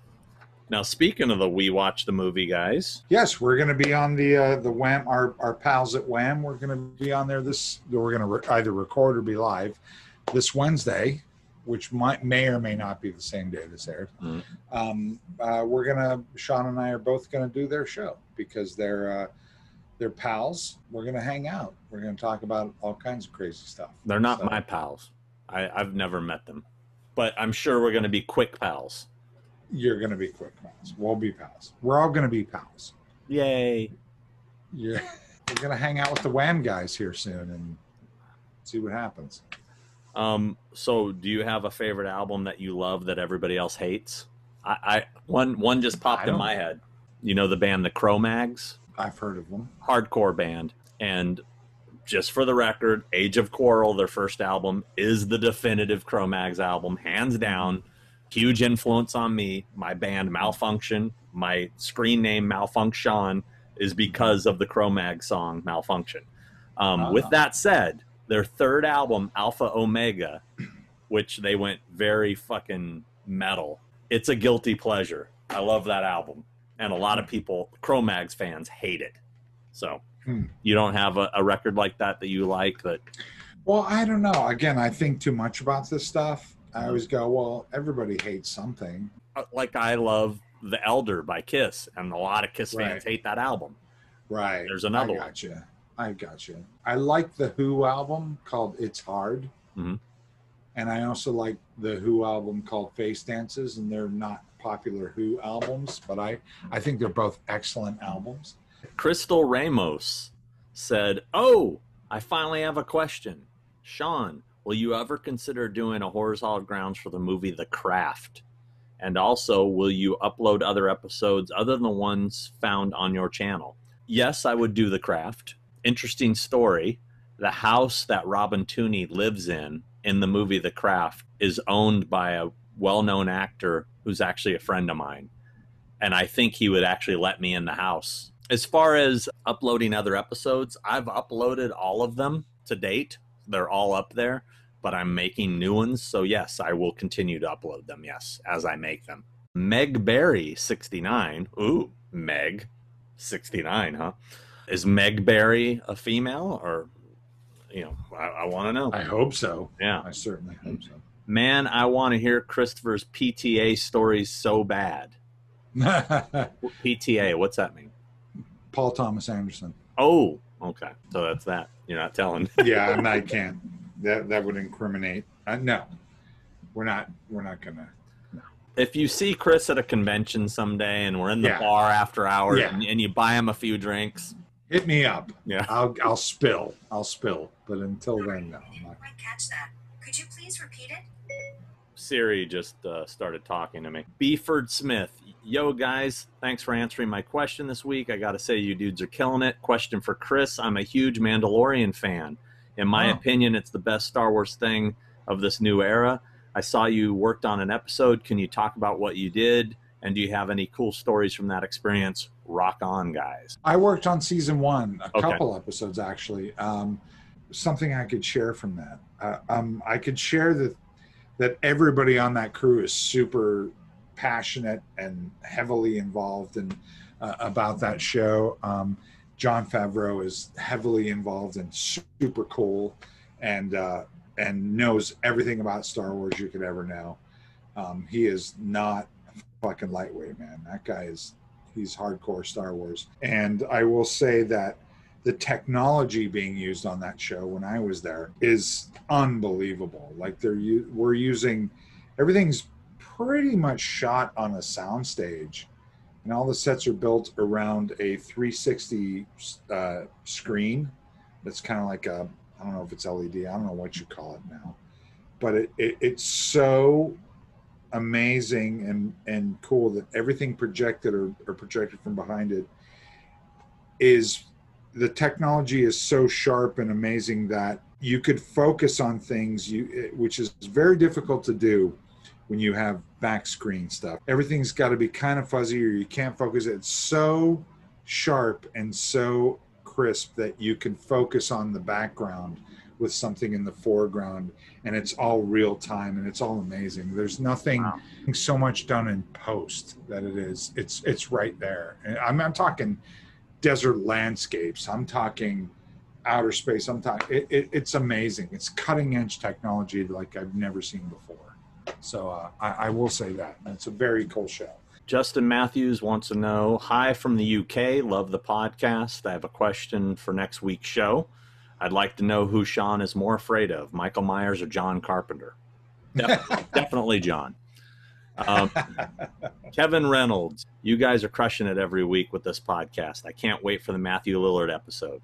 Yeah, it's a it's a good one. We just finished that that that interview.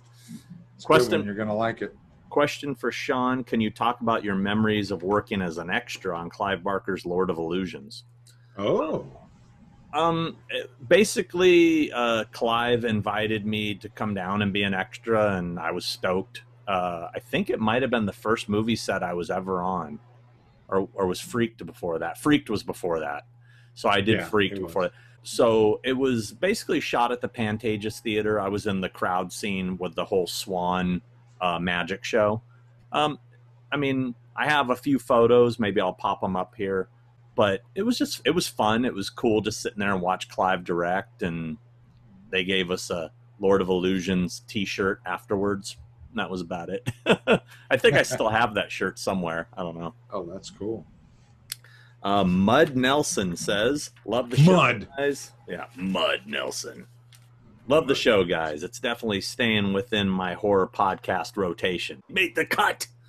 Sweet. My question is mainly for Chris. I didn't make the cut, but obviously Sean can answer too. Okay, I made the cut. Do you have a favorite Leatherface mask of the various films? uh the original Really, that's your favorite one? oh yeah absolutely I think 100%. I would go with. It's kind of a toss up between Savini's Part Two mask and uh, Uh-huh. the KNB Part Three mask. I just I like the looks of those masks. I think what I liked about the the Part Three mask was the different color uh, skin Mhm. patchworks. It's a cool look. I mean, yeah, the original is you know it's it sets the standard, but as far as design, I kind of I kind of lean towards two and three. Yeah, I like the original because I think. Well, which one? Which original? Because he has Oh, three I different. know. I know. You're talking Fucking regular. Leatherface. You're talking yeah.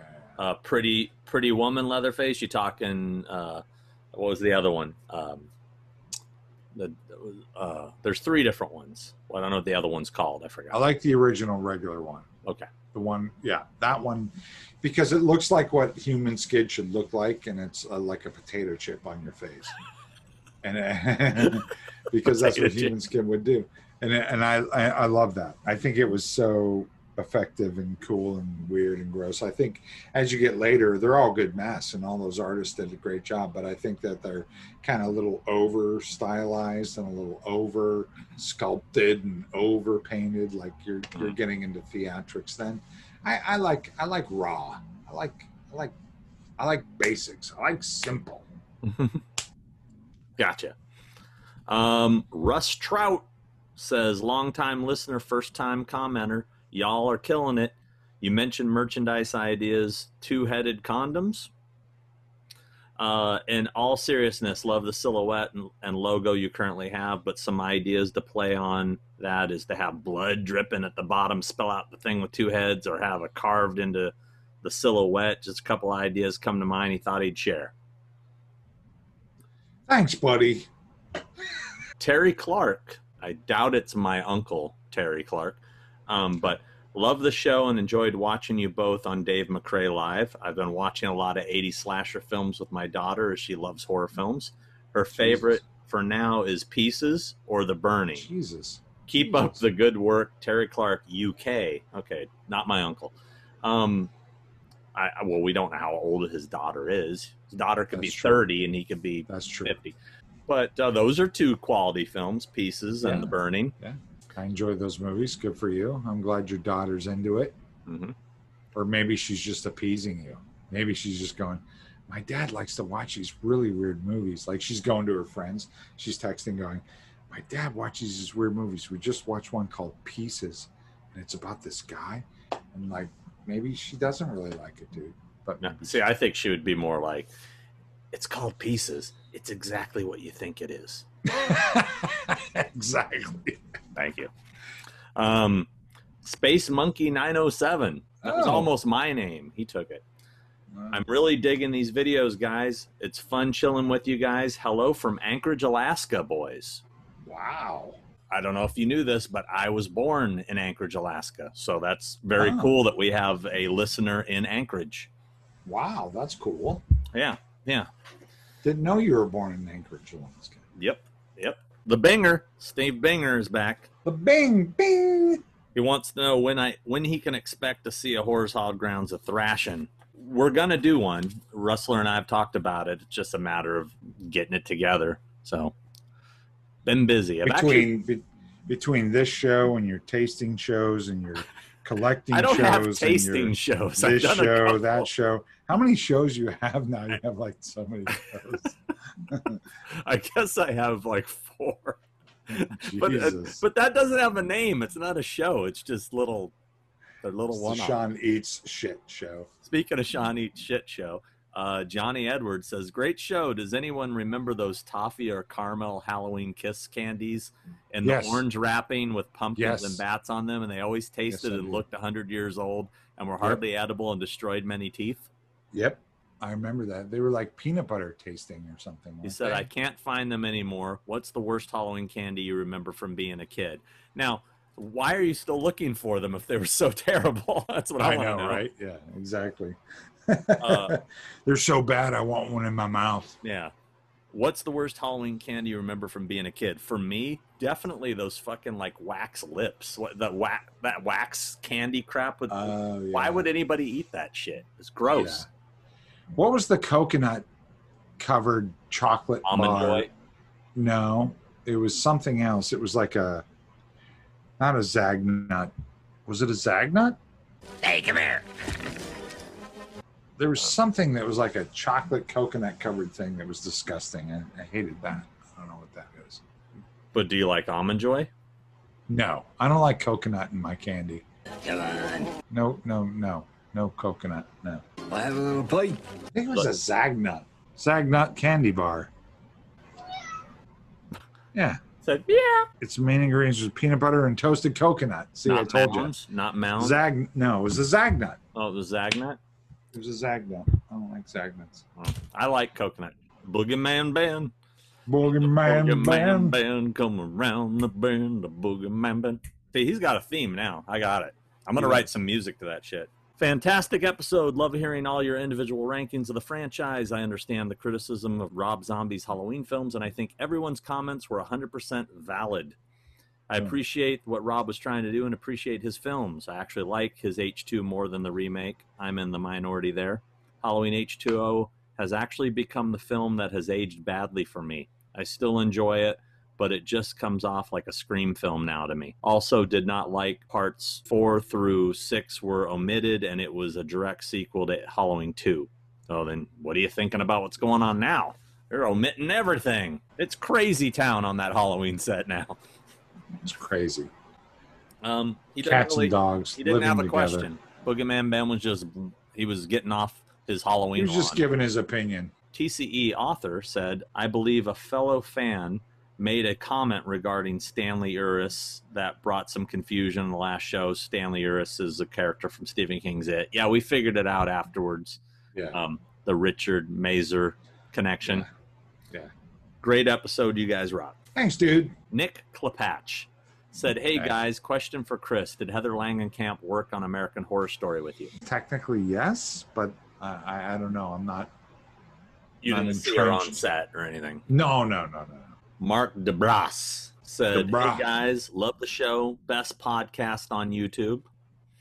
Question for Sean. I see you have an extensive collection of vintage Star Wars figures mint on card. Did you acquire those back when they were first released in the 70s or 80s or way later? Do you have a complete collection or are you still collecting them? Have you seen the new retro collection, vintage reissues? What are your thoughts on those? Um, then he has a question for you, so I'll just answer mine real quick. Um, no, I I started collecting those hardcore in the early '90s. I do not have a complete collection. I'm trying to get every first appearance of every character on its first card, and I'm about 19 figures away from completing the complete set. So I'm pretty damn close. And you you know, if you factor in how many damn characters there are. And I'm just doing Star Wars Empire, Jedi, and Power of the Force, the 85 Power of the Force. As far as the new retro collection shit, I mean, it's kind of neat. I don't want to see new versions of the of the old shit, you know. Either get the old shit. In the Star Wars world, it doesn't hurt the value, but I've seen it hurt the value when these companies put out reissues of stuff. That kind of pisses me off. Question for Chris Do you have a replica of the 78 Myers mask in your collection? Thanks, guys. Keep up the great work. I do not. I do not have a 78 replica. No. There you go. That's a big old negative. Adam Boy Adam Boyat says, Hey guys, love the podcast so far. Apologies if this has been asked already, but I'm curious what you guys think of fan films. I've always enjoyed them somewhat a guilty pleasure, but with ones like Never Hike in the Snow, people seem to give them more credit than they used to. If you do like them, are there any you think are worthy recommending? I'm not a big uh, watcher of fan films. I've actually thought of making one or two back in the day before it was popular. I think it gets more recognition because of, again, social media and the accessibility of being able to put something that you made out there for everybody. But no, not really a watcher of fan films. No. I'm not either. Uh, I barely have time to watch legit films. Um, Yeah. but if I exactly. do, if I mean, if somebody if somebody makes a short, a fan film short, like there was this one I saw not too long ago.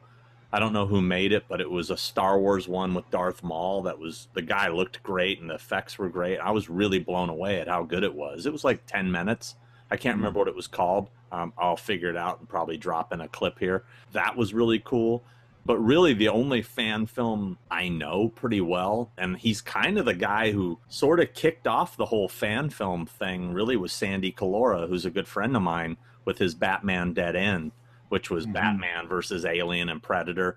And and it, what I loved about it is it's it's short. it's a short little thing. It's like a it's like a trailer. Um, I can't sit down and watch like a, a 60 minute fan film. Um, I, right.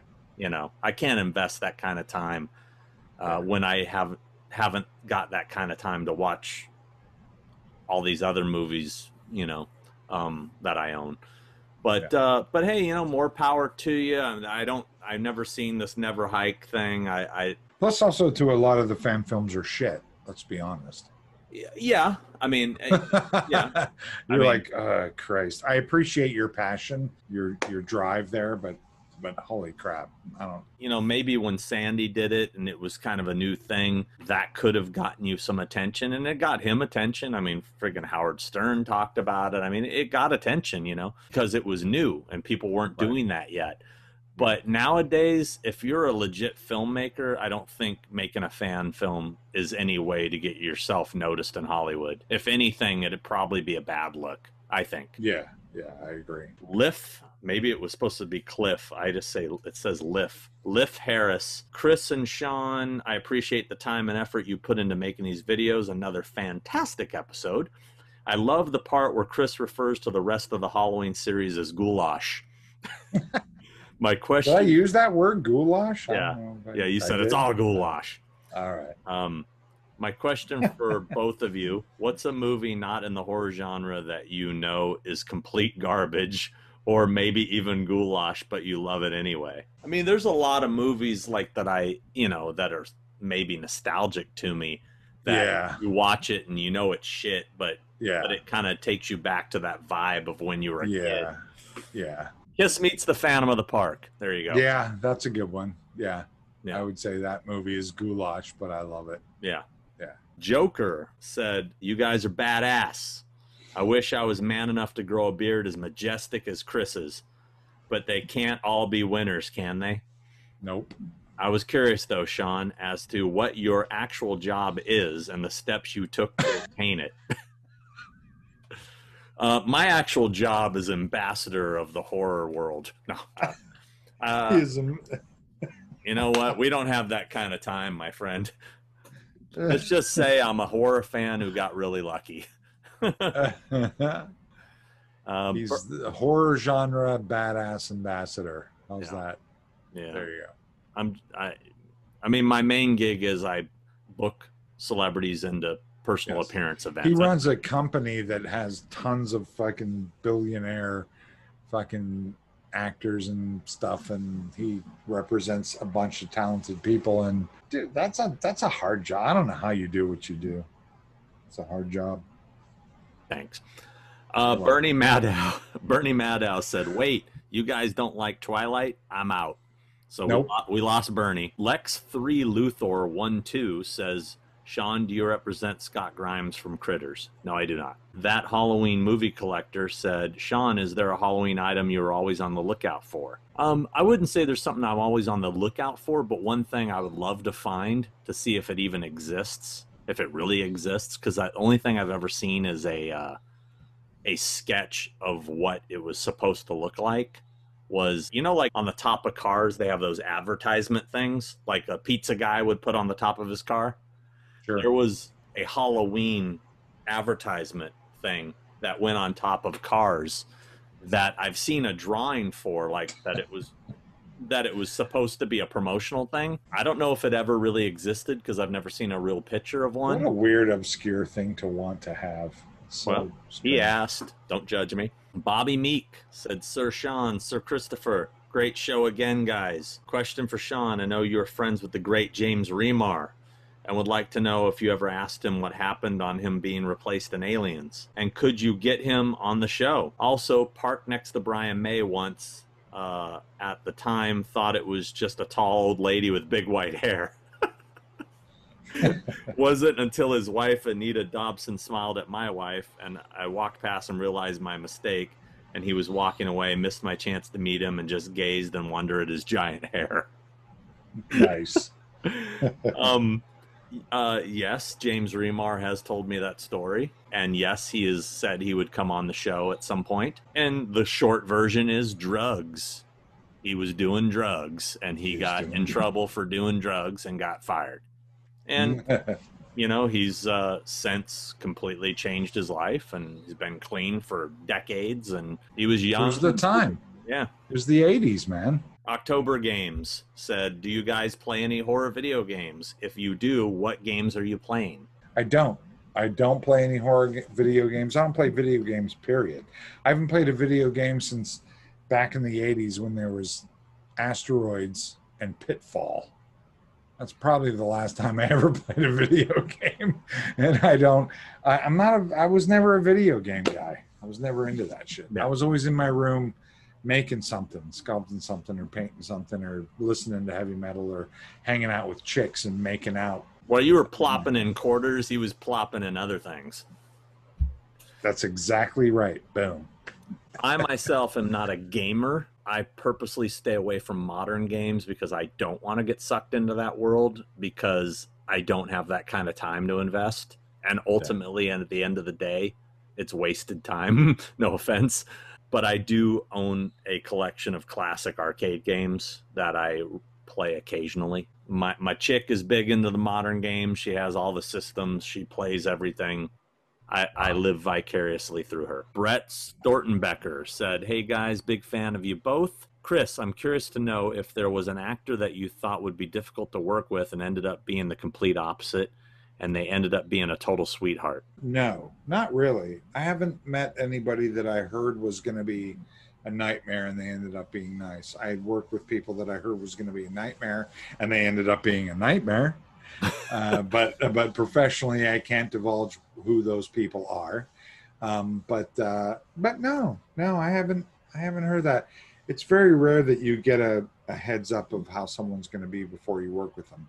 Sometimes, but uh, uh, no, not really. Sean, add my wife to the to the female listeners list. We got another one. Wow. She appreciates all the hard work that goes into traveling and getting all your conventions in order. She really appreciates you having to deal with me and the rest of the Halloween nerds seemingly every five years in South Pasadena. With that being said, maybe the Halloween Ends release could fall into a time frame of a possible H45 convention. Wow, I didn't think about that. That might actually, maybe. Um, Also, tell Christopher that legendary wrestler Jerry the King Lawler was selling his '60s Batmobile. I don't know if it's still available though or not. Keep up the great work, guys. Look forward to it every week. Thank you very much, Brett. I would buy that Batmobile if I could, but I but I don't think we can. As far as the H forty five, would that fall on when eventually Halloween Ends comes out? 20, 2023 would be the 45th. Right. So then, if we shot Halloween Ends next year, which is twenty twenty one, no, so it won't. So it would come out the year before. Yeah. But he, he's maybe suggesting holding it. holding it back. yeah, no, that's not going to happen. Hi, what's happening, Christopher? How are you, sir? Supersonic. Supersonic. I got to use that. I'm stealing it. I'm stealing supersonic right now. The S is for super, the U is for unique. You with all your stuff behind you. I have nothing good behind me. You do. You have a carpet. You have a window. You have a. And more. What are you talking about? You have plenty of stuff. I have no heads. I have nothing from a movie. Well, I do have some stuff. You don't want that. Yeah. It's just us trying to show off. Yeah. What are you drinking? What are you having Um, there? I'm having um, a sparkling water. Oh, lovely. What are you drinking? Uh, Dasani. co- I'm drinking. I'm drinking coffee. Coffee. My goodness. so he's If I had coffee right now, I'd be up till four in the morning. Mm. he's up. We're at that age now. We're all at that age, aren't we? Oh yeah. Yeah. I am. Um, how old are you, Chris? I am 52, sir. You're 50. I'm. No. I'm. You're not 50. I'm 50. I'm 49 still. You're 49. You're For 50 one next week. more week. Yeah, you're 50 next week for God's sake. Yeah. Um, 50. Uh, yeah, 50. Although I played golf today with a guy who was 84. Oh, Jimmy. ni- nice. Yeah, he wasn't very good, but I played with him. He was still out there. He doesn't have to be very good when you're 84. The fact that he got out of bed and showed up on the lawn. Yeah, he played. Him and his buddies play every day, and um, I went to his municipal golf course, and they played 27 holes. They played 18 and then another nine, What? and yeah, and so I picked up, I picked up all their balls the entire time. It was two 70 year old guys and this 84 year old guy, and so every time they'd putt, I'd pick up their ball for There's them. been a lot of ball talk in this episode. A lot of balls today. yeah, we've Already? yeah, Yeah. yeah, you missed it earlier. Yeah, yeah. Well, I I'm into ball. I mean, what do you want to talk about, fellas? I'm down. 50 years old, your balls are different than when they were 24. Well, was- apparently Sean's are. Apparently Sean's and a lot of apparently Sean's and a lot of guys' balls are different. Like everyone's got. Apparently people are using powder on their balls and shit. I don't. I didn't know this. Like, Oh yeah, that's if you can't you can't be in the South without some talc on your nuts. ah, I didn't know That's like that. a man rule in Well, the South. I was complaining how they don't make talcum powder anymore. That you know that because of the whole Johnson Johnson lawsuit. Oh, yeah. I can't find any. And, and I'm I didn't know stressed. that. You didn't know that? No, I didn't know they didn't make any. I mean, I know that I knew there were some health issues, but I didn't know they it discontinued. Yeah, they discontinued talcum powder. Gold Bond's still out there. You put some fire on them nuts. What Gold Bond? Yeah, Gold Bond powder. I don't like that Oh, stuff. Jam, I tried. them up, throw some, slap some, some powder on them. yeah. Oh, I used Gold Bond on on. Mike Myers. The you know Mike Myers the not the Halloween Mike Myers. Mike Myers the comedian. Oh yeah, Michael. Oh yeah. I used to use Gold Bond on him on uh, Austin Powers. I did the couple Austin Powers movies, Right. and he had to wear, you know, the fat suit with the fat bastard and stuff. I used to use Gold Bond on him so it wouldn't uh, wouldn't chafe him. Chris, who is the sweatiest dude you ever? Who is the sweatiest dude you ever worked with? The sweatiest dude. Sweat. I mean, that has got to be your nemesis, right? I mean, people have to know Yeah. at home when Yeah. you put prosthetic on, it's glue, and if you sweat, Yeah, it just comes off. yeah. Oh Jesus! Who had I had don't want to tell you what. incriminate anybody. You know, it's unprofessional to talk about. Yes, I understand. I'll it's talk about to talk about the actors that you work on, as much as I, I- would love I- to. I will tell you, Tom Arnold and I did a movie called Pool Boys. Speaking of Pool Boys, I hung my nut out in one of the shots because I thought it was funny. I have lived to regret it since. But there's a scene in Pool Boys where I'm talking to this woman, and I my my nut is sitting outside of my um my boxer shorts. Anyways, Tom Arnold's in that horrible movie. Did you do it on purpose or was Yeah, it yeah. I thought it was I thought it was hilarious. Oh, okay. Um, but it's amazing how many times I do something that's funny that's actually a poor choice.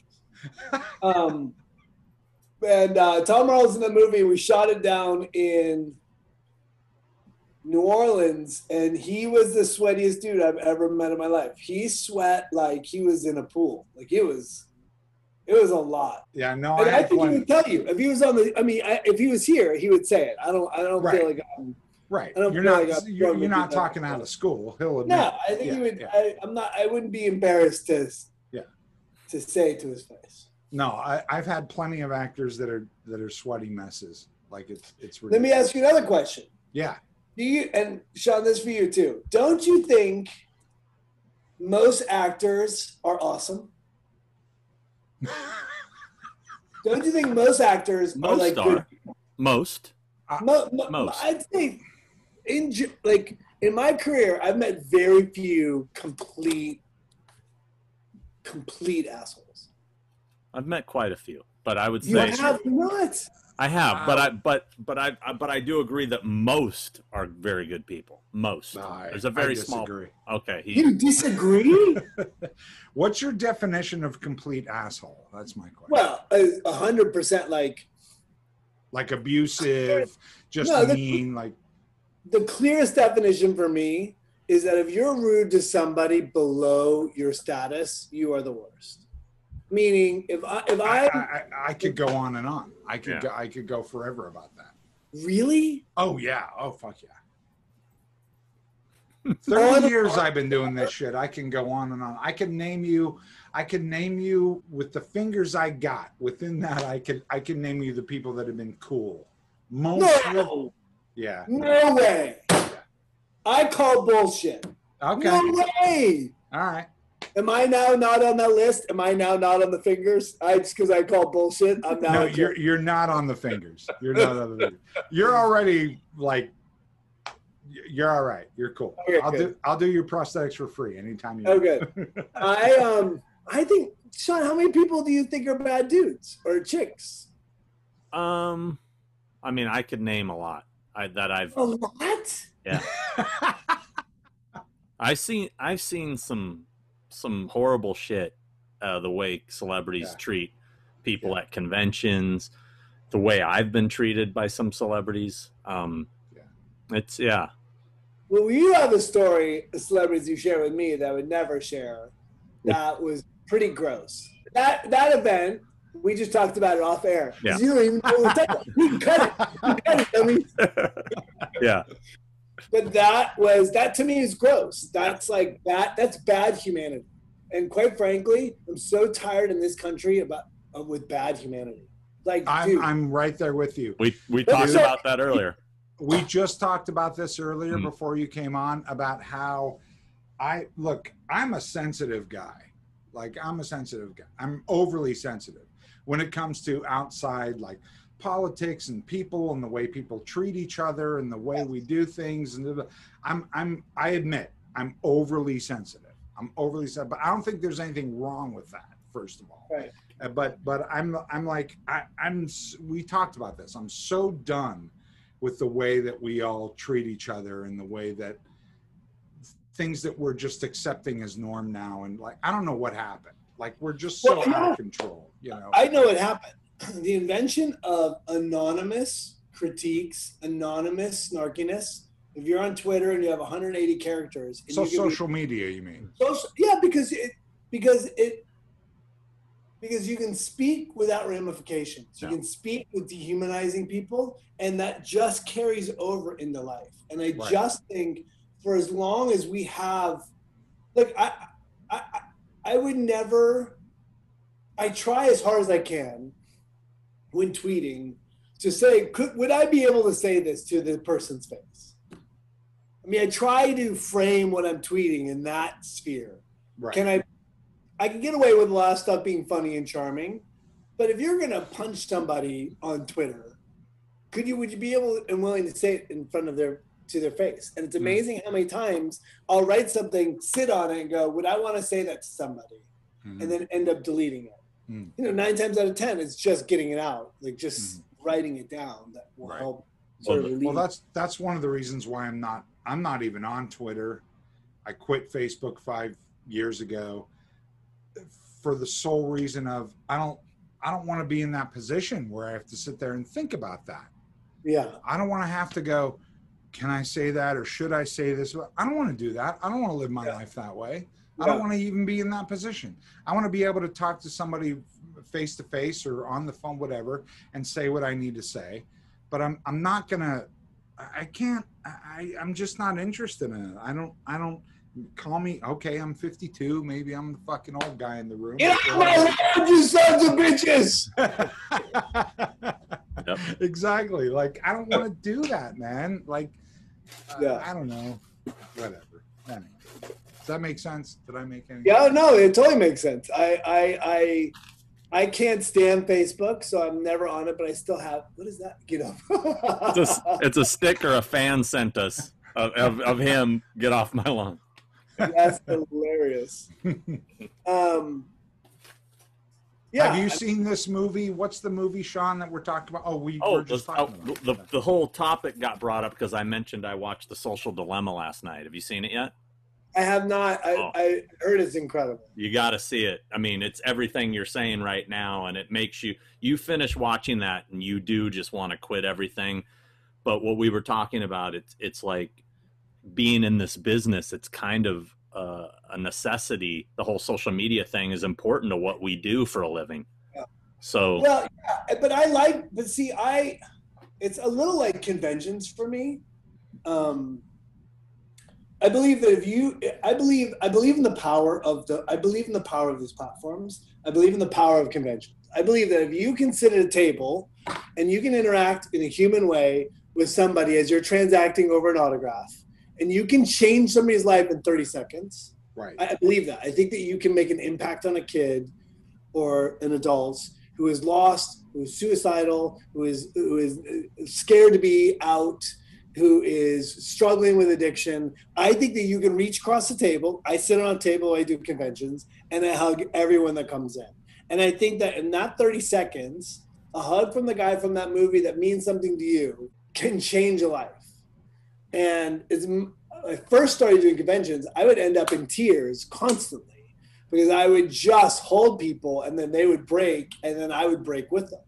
Mhm. And and I so and I think that even on Twitter, you can find a connection that makes an impact on somebody's life Mhm. right? Or you can change. You know, I don't. I, I'm not a fool and think that my opinion has any more weight than anyone else's. But if you have 300,000 followers and you can point out the idiocracy that's happening in the politics or the absurdity of or, or talk about the pride of being in the USO and supporting the men and women on our in on our front lines, then you're shifting the balance in a good way. Do you know what I mean? Like, yes, it's it's good to tell people you're going someplace or to use it to like try to push something that serves me.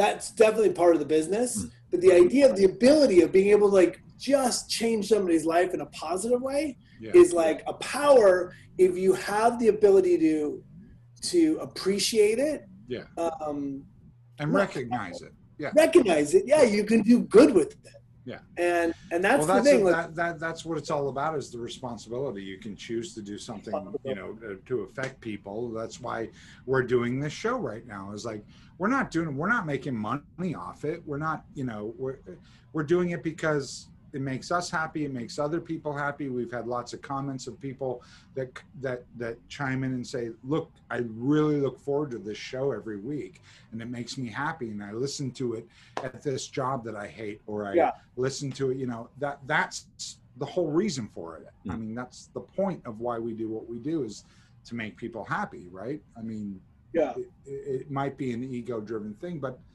not really. I mean, if you use it to that benefit, I think it's it's important. You know. Um, Yeah. Anyway.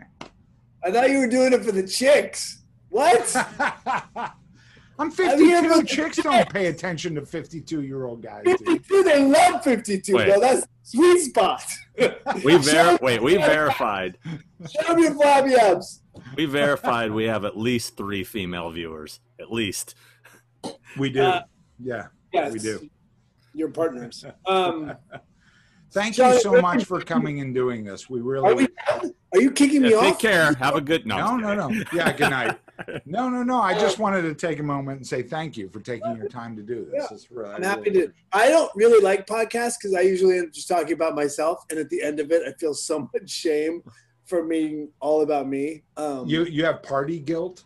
It's like Yeah, when you I have a party and like after the party, you're like, I have guilt about this party right now. I have guilt that I just was making it about me. I, I didn't. ever- Yeah. No, this ever- is this is just people hanging out, man. This is us hanging out. We talk about whatever the fuck we want to talk about. That was good. That's it. So. Sean, have you ever drummed on camera yet? Have you drummed yet?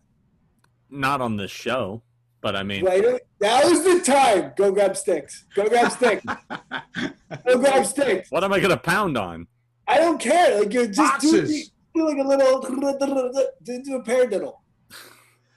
I keep hearing Sean's this amazing drummer, and I've Yeah, I know. That's the thing. I'm I'm showing them off for all the people. You got to see me actually play drums. I'm You not, know what, oh, Sean? You and I'm I, not going to I- impress you because, on a desk.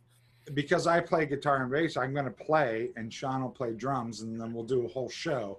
It's Yeah! just it's just us doing intros to fucking Sweet Home Alabama. Yes! Spin them! Yeah, motherfucker! oh wow, spider just a spider literally just fell from the ceiling and landed on my desk. It's Yeah, because this show is spooky. That's why it's spooky. He took off running. I don't know where he went, motherfucker. Anyway, Ready, go. I, I, can you even hear this? Yes. This is Yeah. I'm not getting a lot of good action off this table. I'm gonna hold on. I'm at, I'm at a bad angle.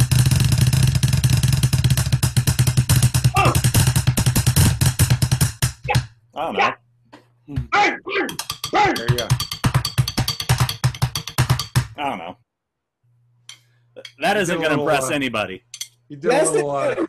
you did a little Neil, know. Neil Peart there. You Oh, little th- Neil that ain't happening. Yeah, I, I can. No, Ne- they I. I will never be as good as that man. That man was a machine.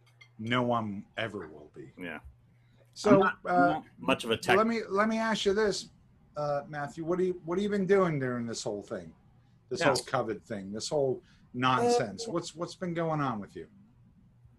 We uh it's a good question. We did um not a lot. I mean, when we started, when it started, I sort of lo- oh look at the puppy. This is Great uh, puppy. this is I'm I'm dog sitting my ex-wife's dog today. This is this is Finney. Hi, Phil. Hi, Benny. Anyway, handsome son of a bitch. By the way, in the um in Armageddon, that's a delicious treat. You just fry that little son of a bitch up and eat him. Jesus. that went dark. Um, I, you know, when this whole thing started, I sort of I loved it because I have an 18 year old, a 15 year old, and a 12 year old. Wow. Um, yeah, and we're I'm a breeder. We're breeders. Look Yeah. at that puppy. Um, and then you know, and, and for the first two months, three months, I was like, look how great my kids are.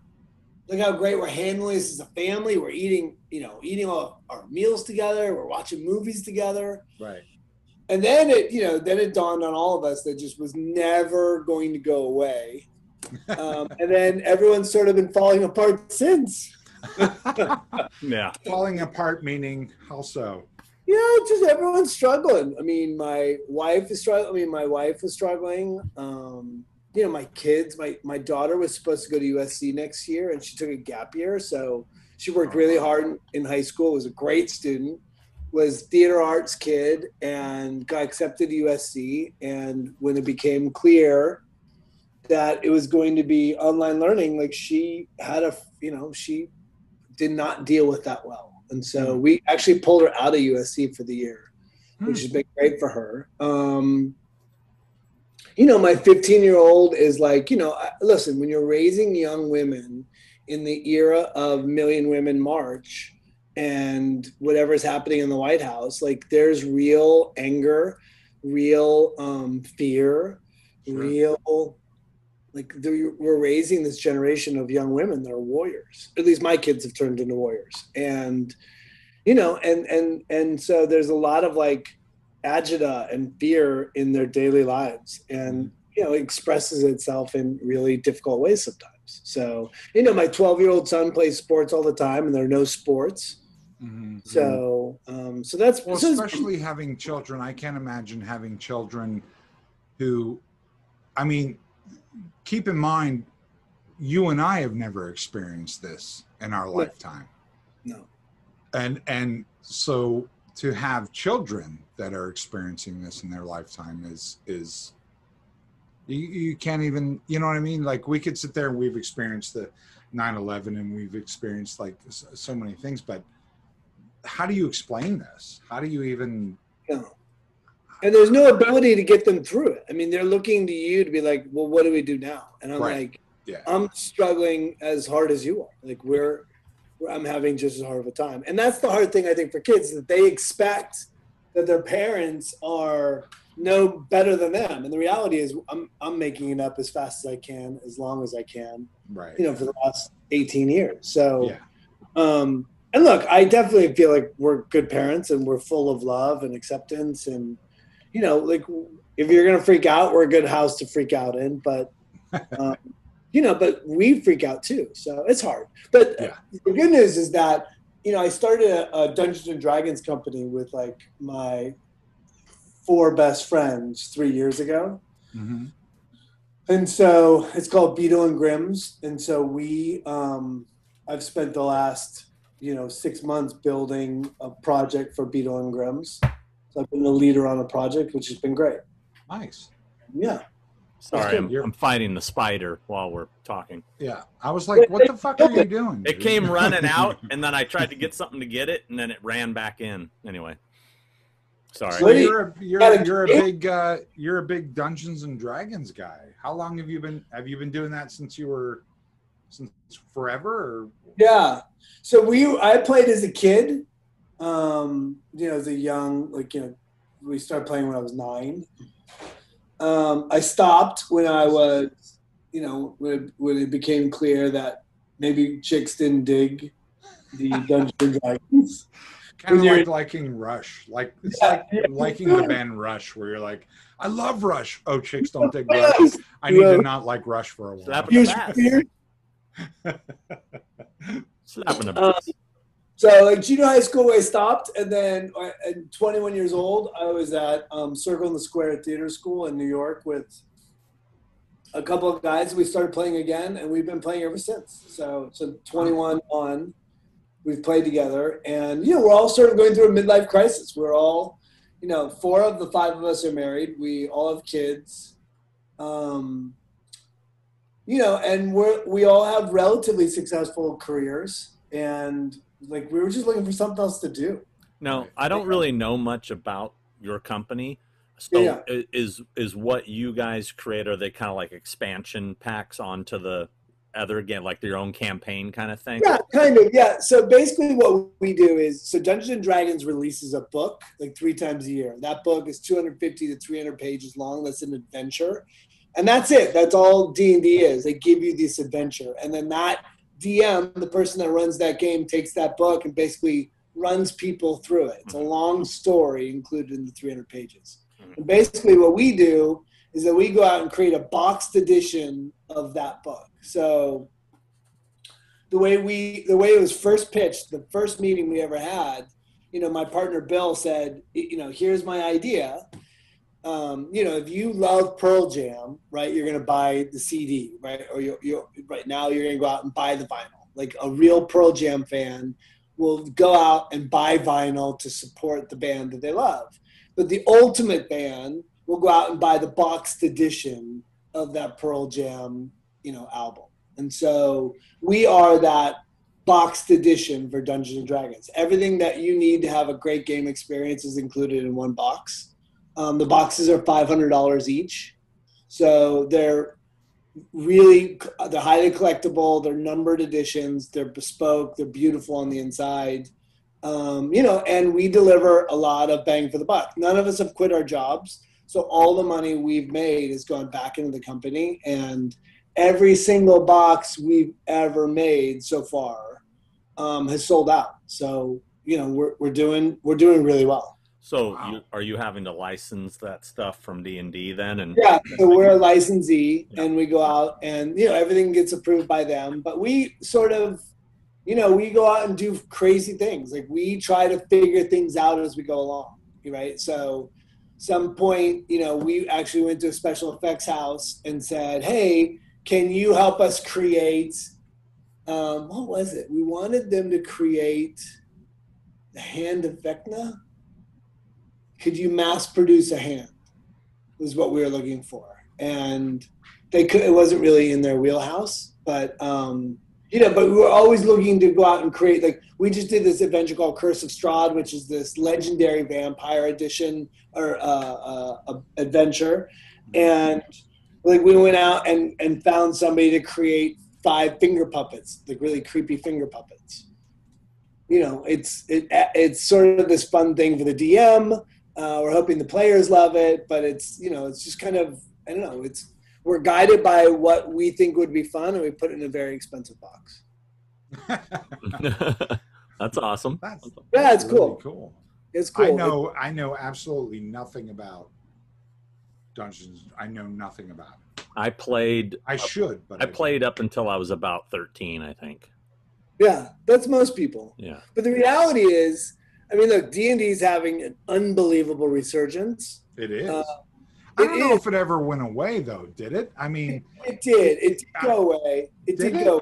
Yeah, it, it didn't do well. I mean, for a little while they sold it. I mean, they sold it basically to Hasbro that bought it for a song. um, Um, but it didn't do well. At, at some point, they, you know, there's um, there's a fear factor getting involved in the game because it feels like there's a lot of rules, Mhm. And at some point, there was game mechanics. Like they're on 5.0 now. Um, and at some point, the game mechanics like sort of thwarted new customers and, and new players.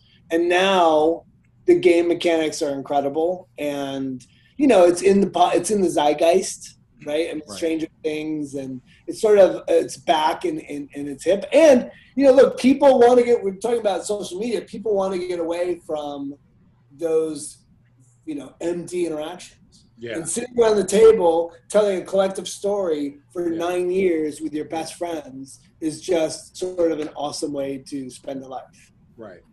Yeah, I just got you. noticed there's a, a I don't know how new it is, but I just noticed it the other day. There's a D and D, a dedicated like D and D store by my house. I never noticed Oh, yeah. it. Yeah, I don't know if it's There's new. one. There's one here in Burbank, over on, I don't know what it is, Burbank Boulevard. Like there, there's one right near here that hmm.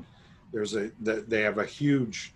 People are there once a week or whatever it is a week.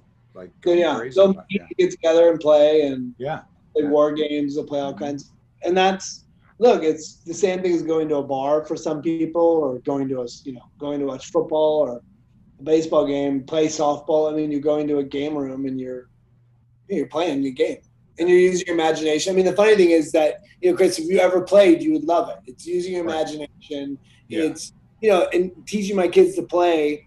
You're teaching kids teamwork, how to work together as a team to beat something that's evil. Like it's the idea of what's good and evil. right. Um, it's using your brains. It's it's storytelling. It's like sort of the great things that that make, um, you know, for me, it's what makes life fun. I mean, Dungeons and Dragons, theater, like all these things in my life are the things I love. So right. it makes sense for me. But you love the game. It's awesome. I would I would love to give it a shot. I I, I have a hard time. I have I have a lack. I, I'm a lack of patience guy. I don't have the patience for some things. Like I'm always like, what? How much? What do I got to do? Fuck it. Never mind. Like I need something that's like, I get it. I got it. I got What it. do you do? For, what do you do for fun on the weekends? What do you do for fun? Uh, I work. I'm a workaholic. No, I I uh, I sculpt or I read. I'm an avid reader, and I'm a I love to sculpt, and I love to. Uh, I play music. I play guitar, and I like that's just my thing. I I can I can go play a song. Good, play that song. I can read a book. I can sculpt something and see a tangible. You know, it's right there. I sculpted it. There it is. Like, um, like all the stuff behind him. yeah, all this shit. Um, So Chris, you did you start out as an artist who ended up in the horror or special effects world, or were you? How'd you get where you're at? I, um, I've never been asked that. Wow, that's weird. Um, yeah, I'm I've always. practicing my own podcast. What's that? I said I'm practicing for my own podcast. By the way, I do Uh, have questions for you, Matt. But go ahead, interview Chris. yeah, we gotta get that. No, no, no, Sean. I'll keep it short. I'll, I'll keep it short. Um, I, I, uh, it's just something that I was always into. It, it, it, people get the wrong impression of me. I mean, I love horror, and I'm hardcore horror guy, and I love the horror genre. I know a lot about it. I tend to work a lot in the horror genre because I do makeup effects, but I also work in non-horror uh, stuff very much. Like actually, a lot of my work isn't horror genre. It's just cinema. It's just film, and I and I I've always loved cinema and film since I was five, six, seven years old. That's all I've ever been into, and it doesn't have to be a horror movie. It can be any kind of movie. I mean, I've done character makeups for non-horror movies. I've done done all kinds of stuff. So it's just movies and cinema in general. I tend to like horror more only because it's the most extreme. yeah, you get a Uh, flex. You know, it's it's the most extreme and passionate I find version of uh, as far as visual goes. You know, uh, people tend to respond well to horror because there's a visual you know shock to things and characters and prosthetics and masks and things so that that's the immediate reaction but but i i like all and anything cinema i love i love cinema but That's been my whole life ever since I was a kid. So uh, there, there's never when did been you start in the movie industry? What's that? When did you start in the movie industry? Ah, 19, like 19 years old, 20 years old, I think. I mean, I did it all from age five, six, all the way up to when I started getting, I, I'd say 80, 1989, 90, I think was when I, What was your first movie you worked on, Chris? Very first one. Yeah. Uh, fuck me. Um, Never saw it. no, no, it's not a good movie. it's called Fuck Me. No. Uh, Oh God. It was probably I think it was a Charlie Band movie. I think it was like Dollman versus Demonic Toys or or uh or Mandroid or something like that. But shortly thereafter I worked on uh uh, one of the biggest movies I ever worked on uh, early in my career was Batman Returns. Oh yeah. was the and that was uh that that was like the first giant like you go to universal and Sure. they they built gotham city on the in uh, in a stage at universal and there's crosswalks and stoplights and the batmobile and michael keaton in his outfit and penguins walking around and you're like what the fuck am i doing but uh um yeah it's it's always just been movies it's it's less about it being a horror genre than it is just about movies Yeah, Yeah. if that makes sense Sure. Well, enough about Chris. yeah enough about me no one cares about me matthew No I do. gives a I care about you. I including like you. sean sean doesn't care I do. Man, he's gonna cut all that out. This is never he's gonna, gonna cut all of it out all right questions Uh, should I hit record now? Um, Yeah. Quick, next question. All right. So, got some fan questions for you, Matthew. We have fan Oh questions. wow. Yeah. matthew doesn't like to answer those questions I- It's gonna be. Let me let me guess.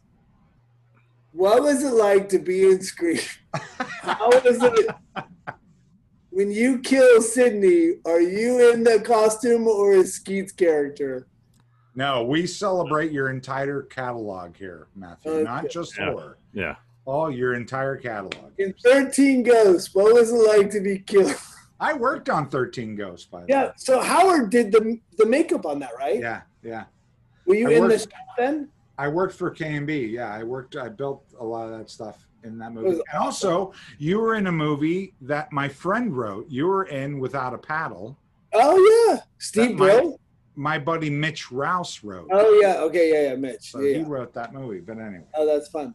I, I will tell you. Can I give you my one story recently about having um, prosthetics done? yes. please. I just recently did a full face cast, and I will never do it again. Um, See, that should never happen. but it was so. But I didn't do anything wrong. I just got in the cast, and Freaked out. and I just I, I got through it. I didn't freak out, but I got through it. But it was a very concerted effort. Hmm. Well, it was very, very. di- So everyone should know when you're doing a cast. I don't know if you guys have ever talked about it on the pod, but I'll talk about it. So basically, what happens, and I've done it. I've done it twice. The first time I did it for Scooby Doo, I never. I I think I've done it three times. I didn't even flinch. I was like, I think I fell asleep. It was so easy. Um, but what they do is they, and you'll correct me if I'm wrong. They slick your hair back Yeah. they um they they put on a plastic thing that they then do they outline your hairline Yeah. Ball and cap. then they, they put yeah they put a ball cap on outline and then they they put a um a latex right they put latex on first No. right no T- you tell me you tell me let me tell you what my impression is They That might on, be the problem right there if they put latex on you. First they put on poison glue, and then they put on acid glue, and then they put on like the blood of the devil. No, they put like those layers on, and then they put on um, plaster. They, Yeah. they warm a warm plaster over your face, yeah. and then they put uh, like as and they go. It's thick.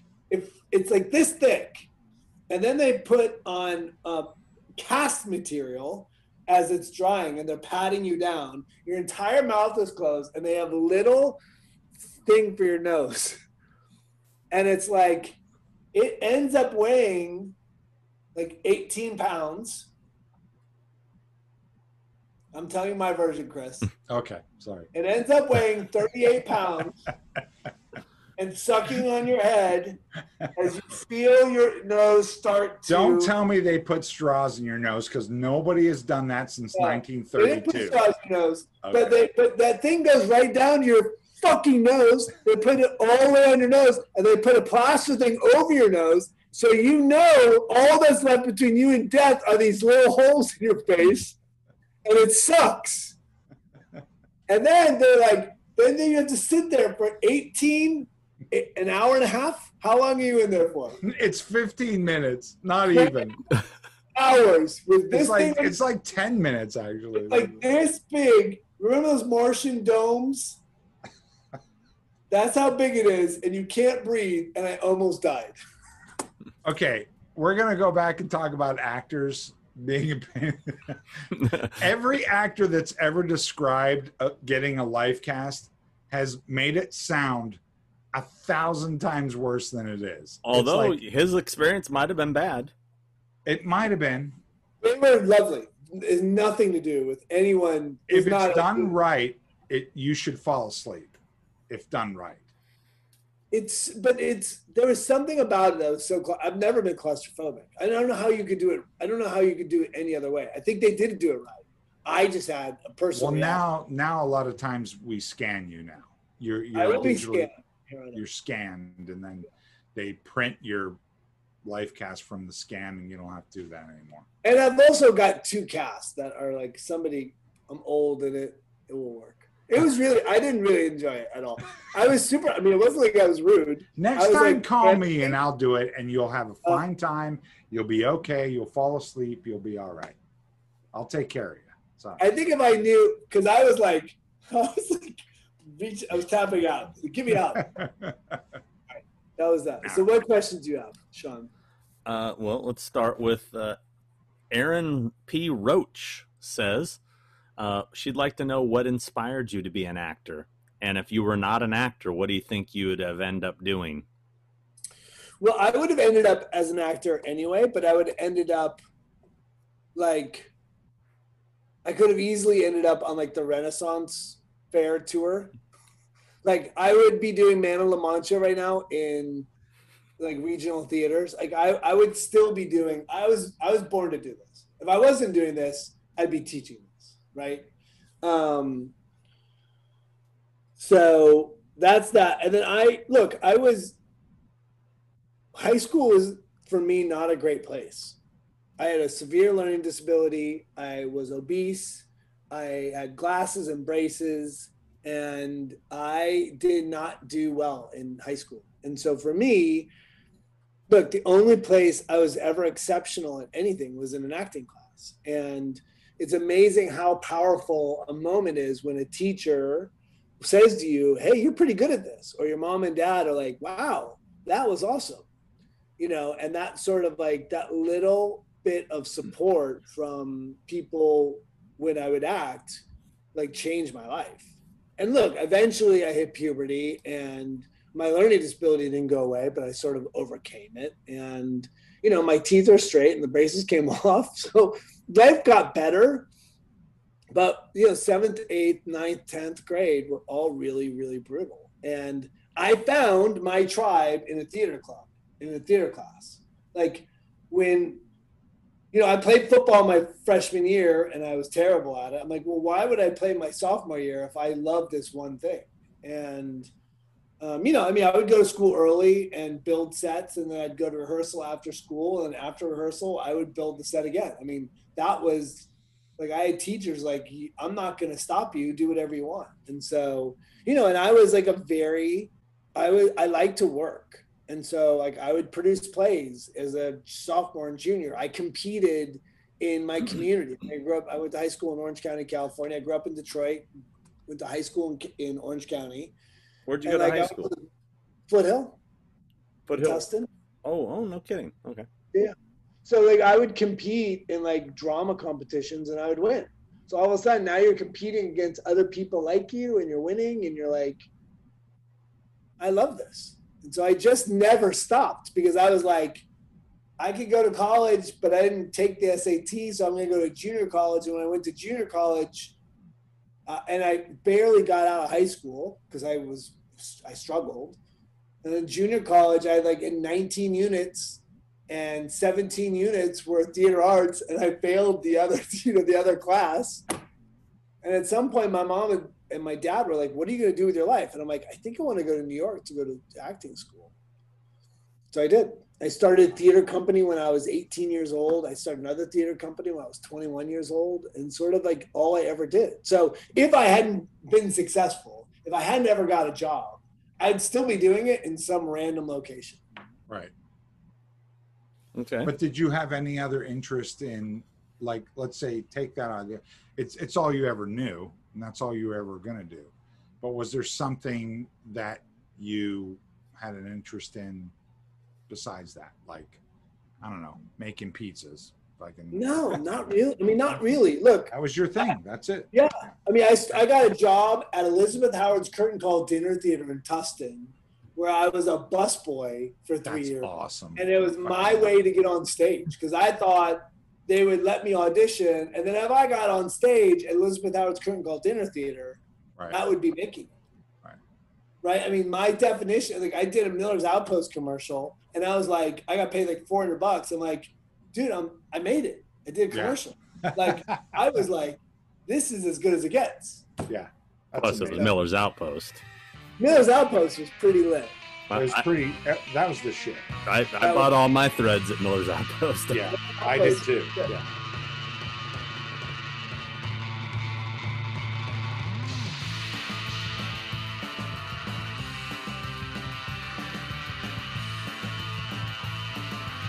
Hilarious.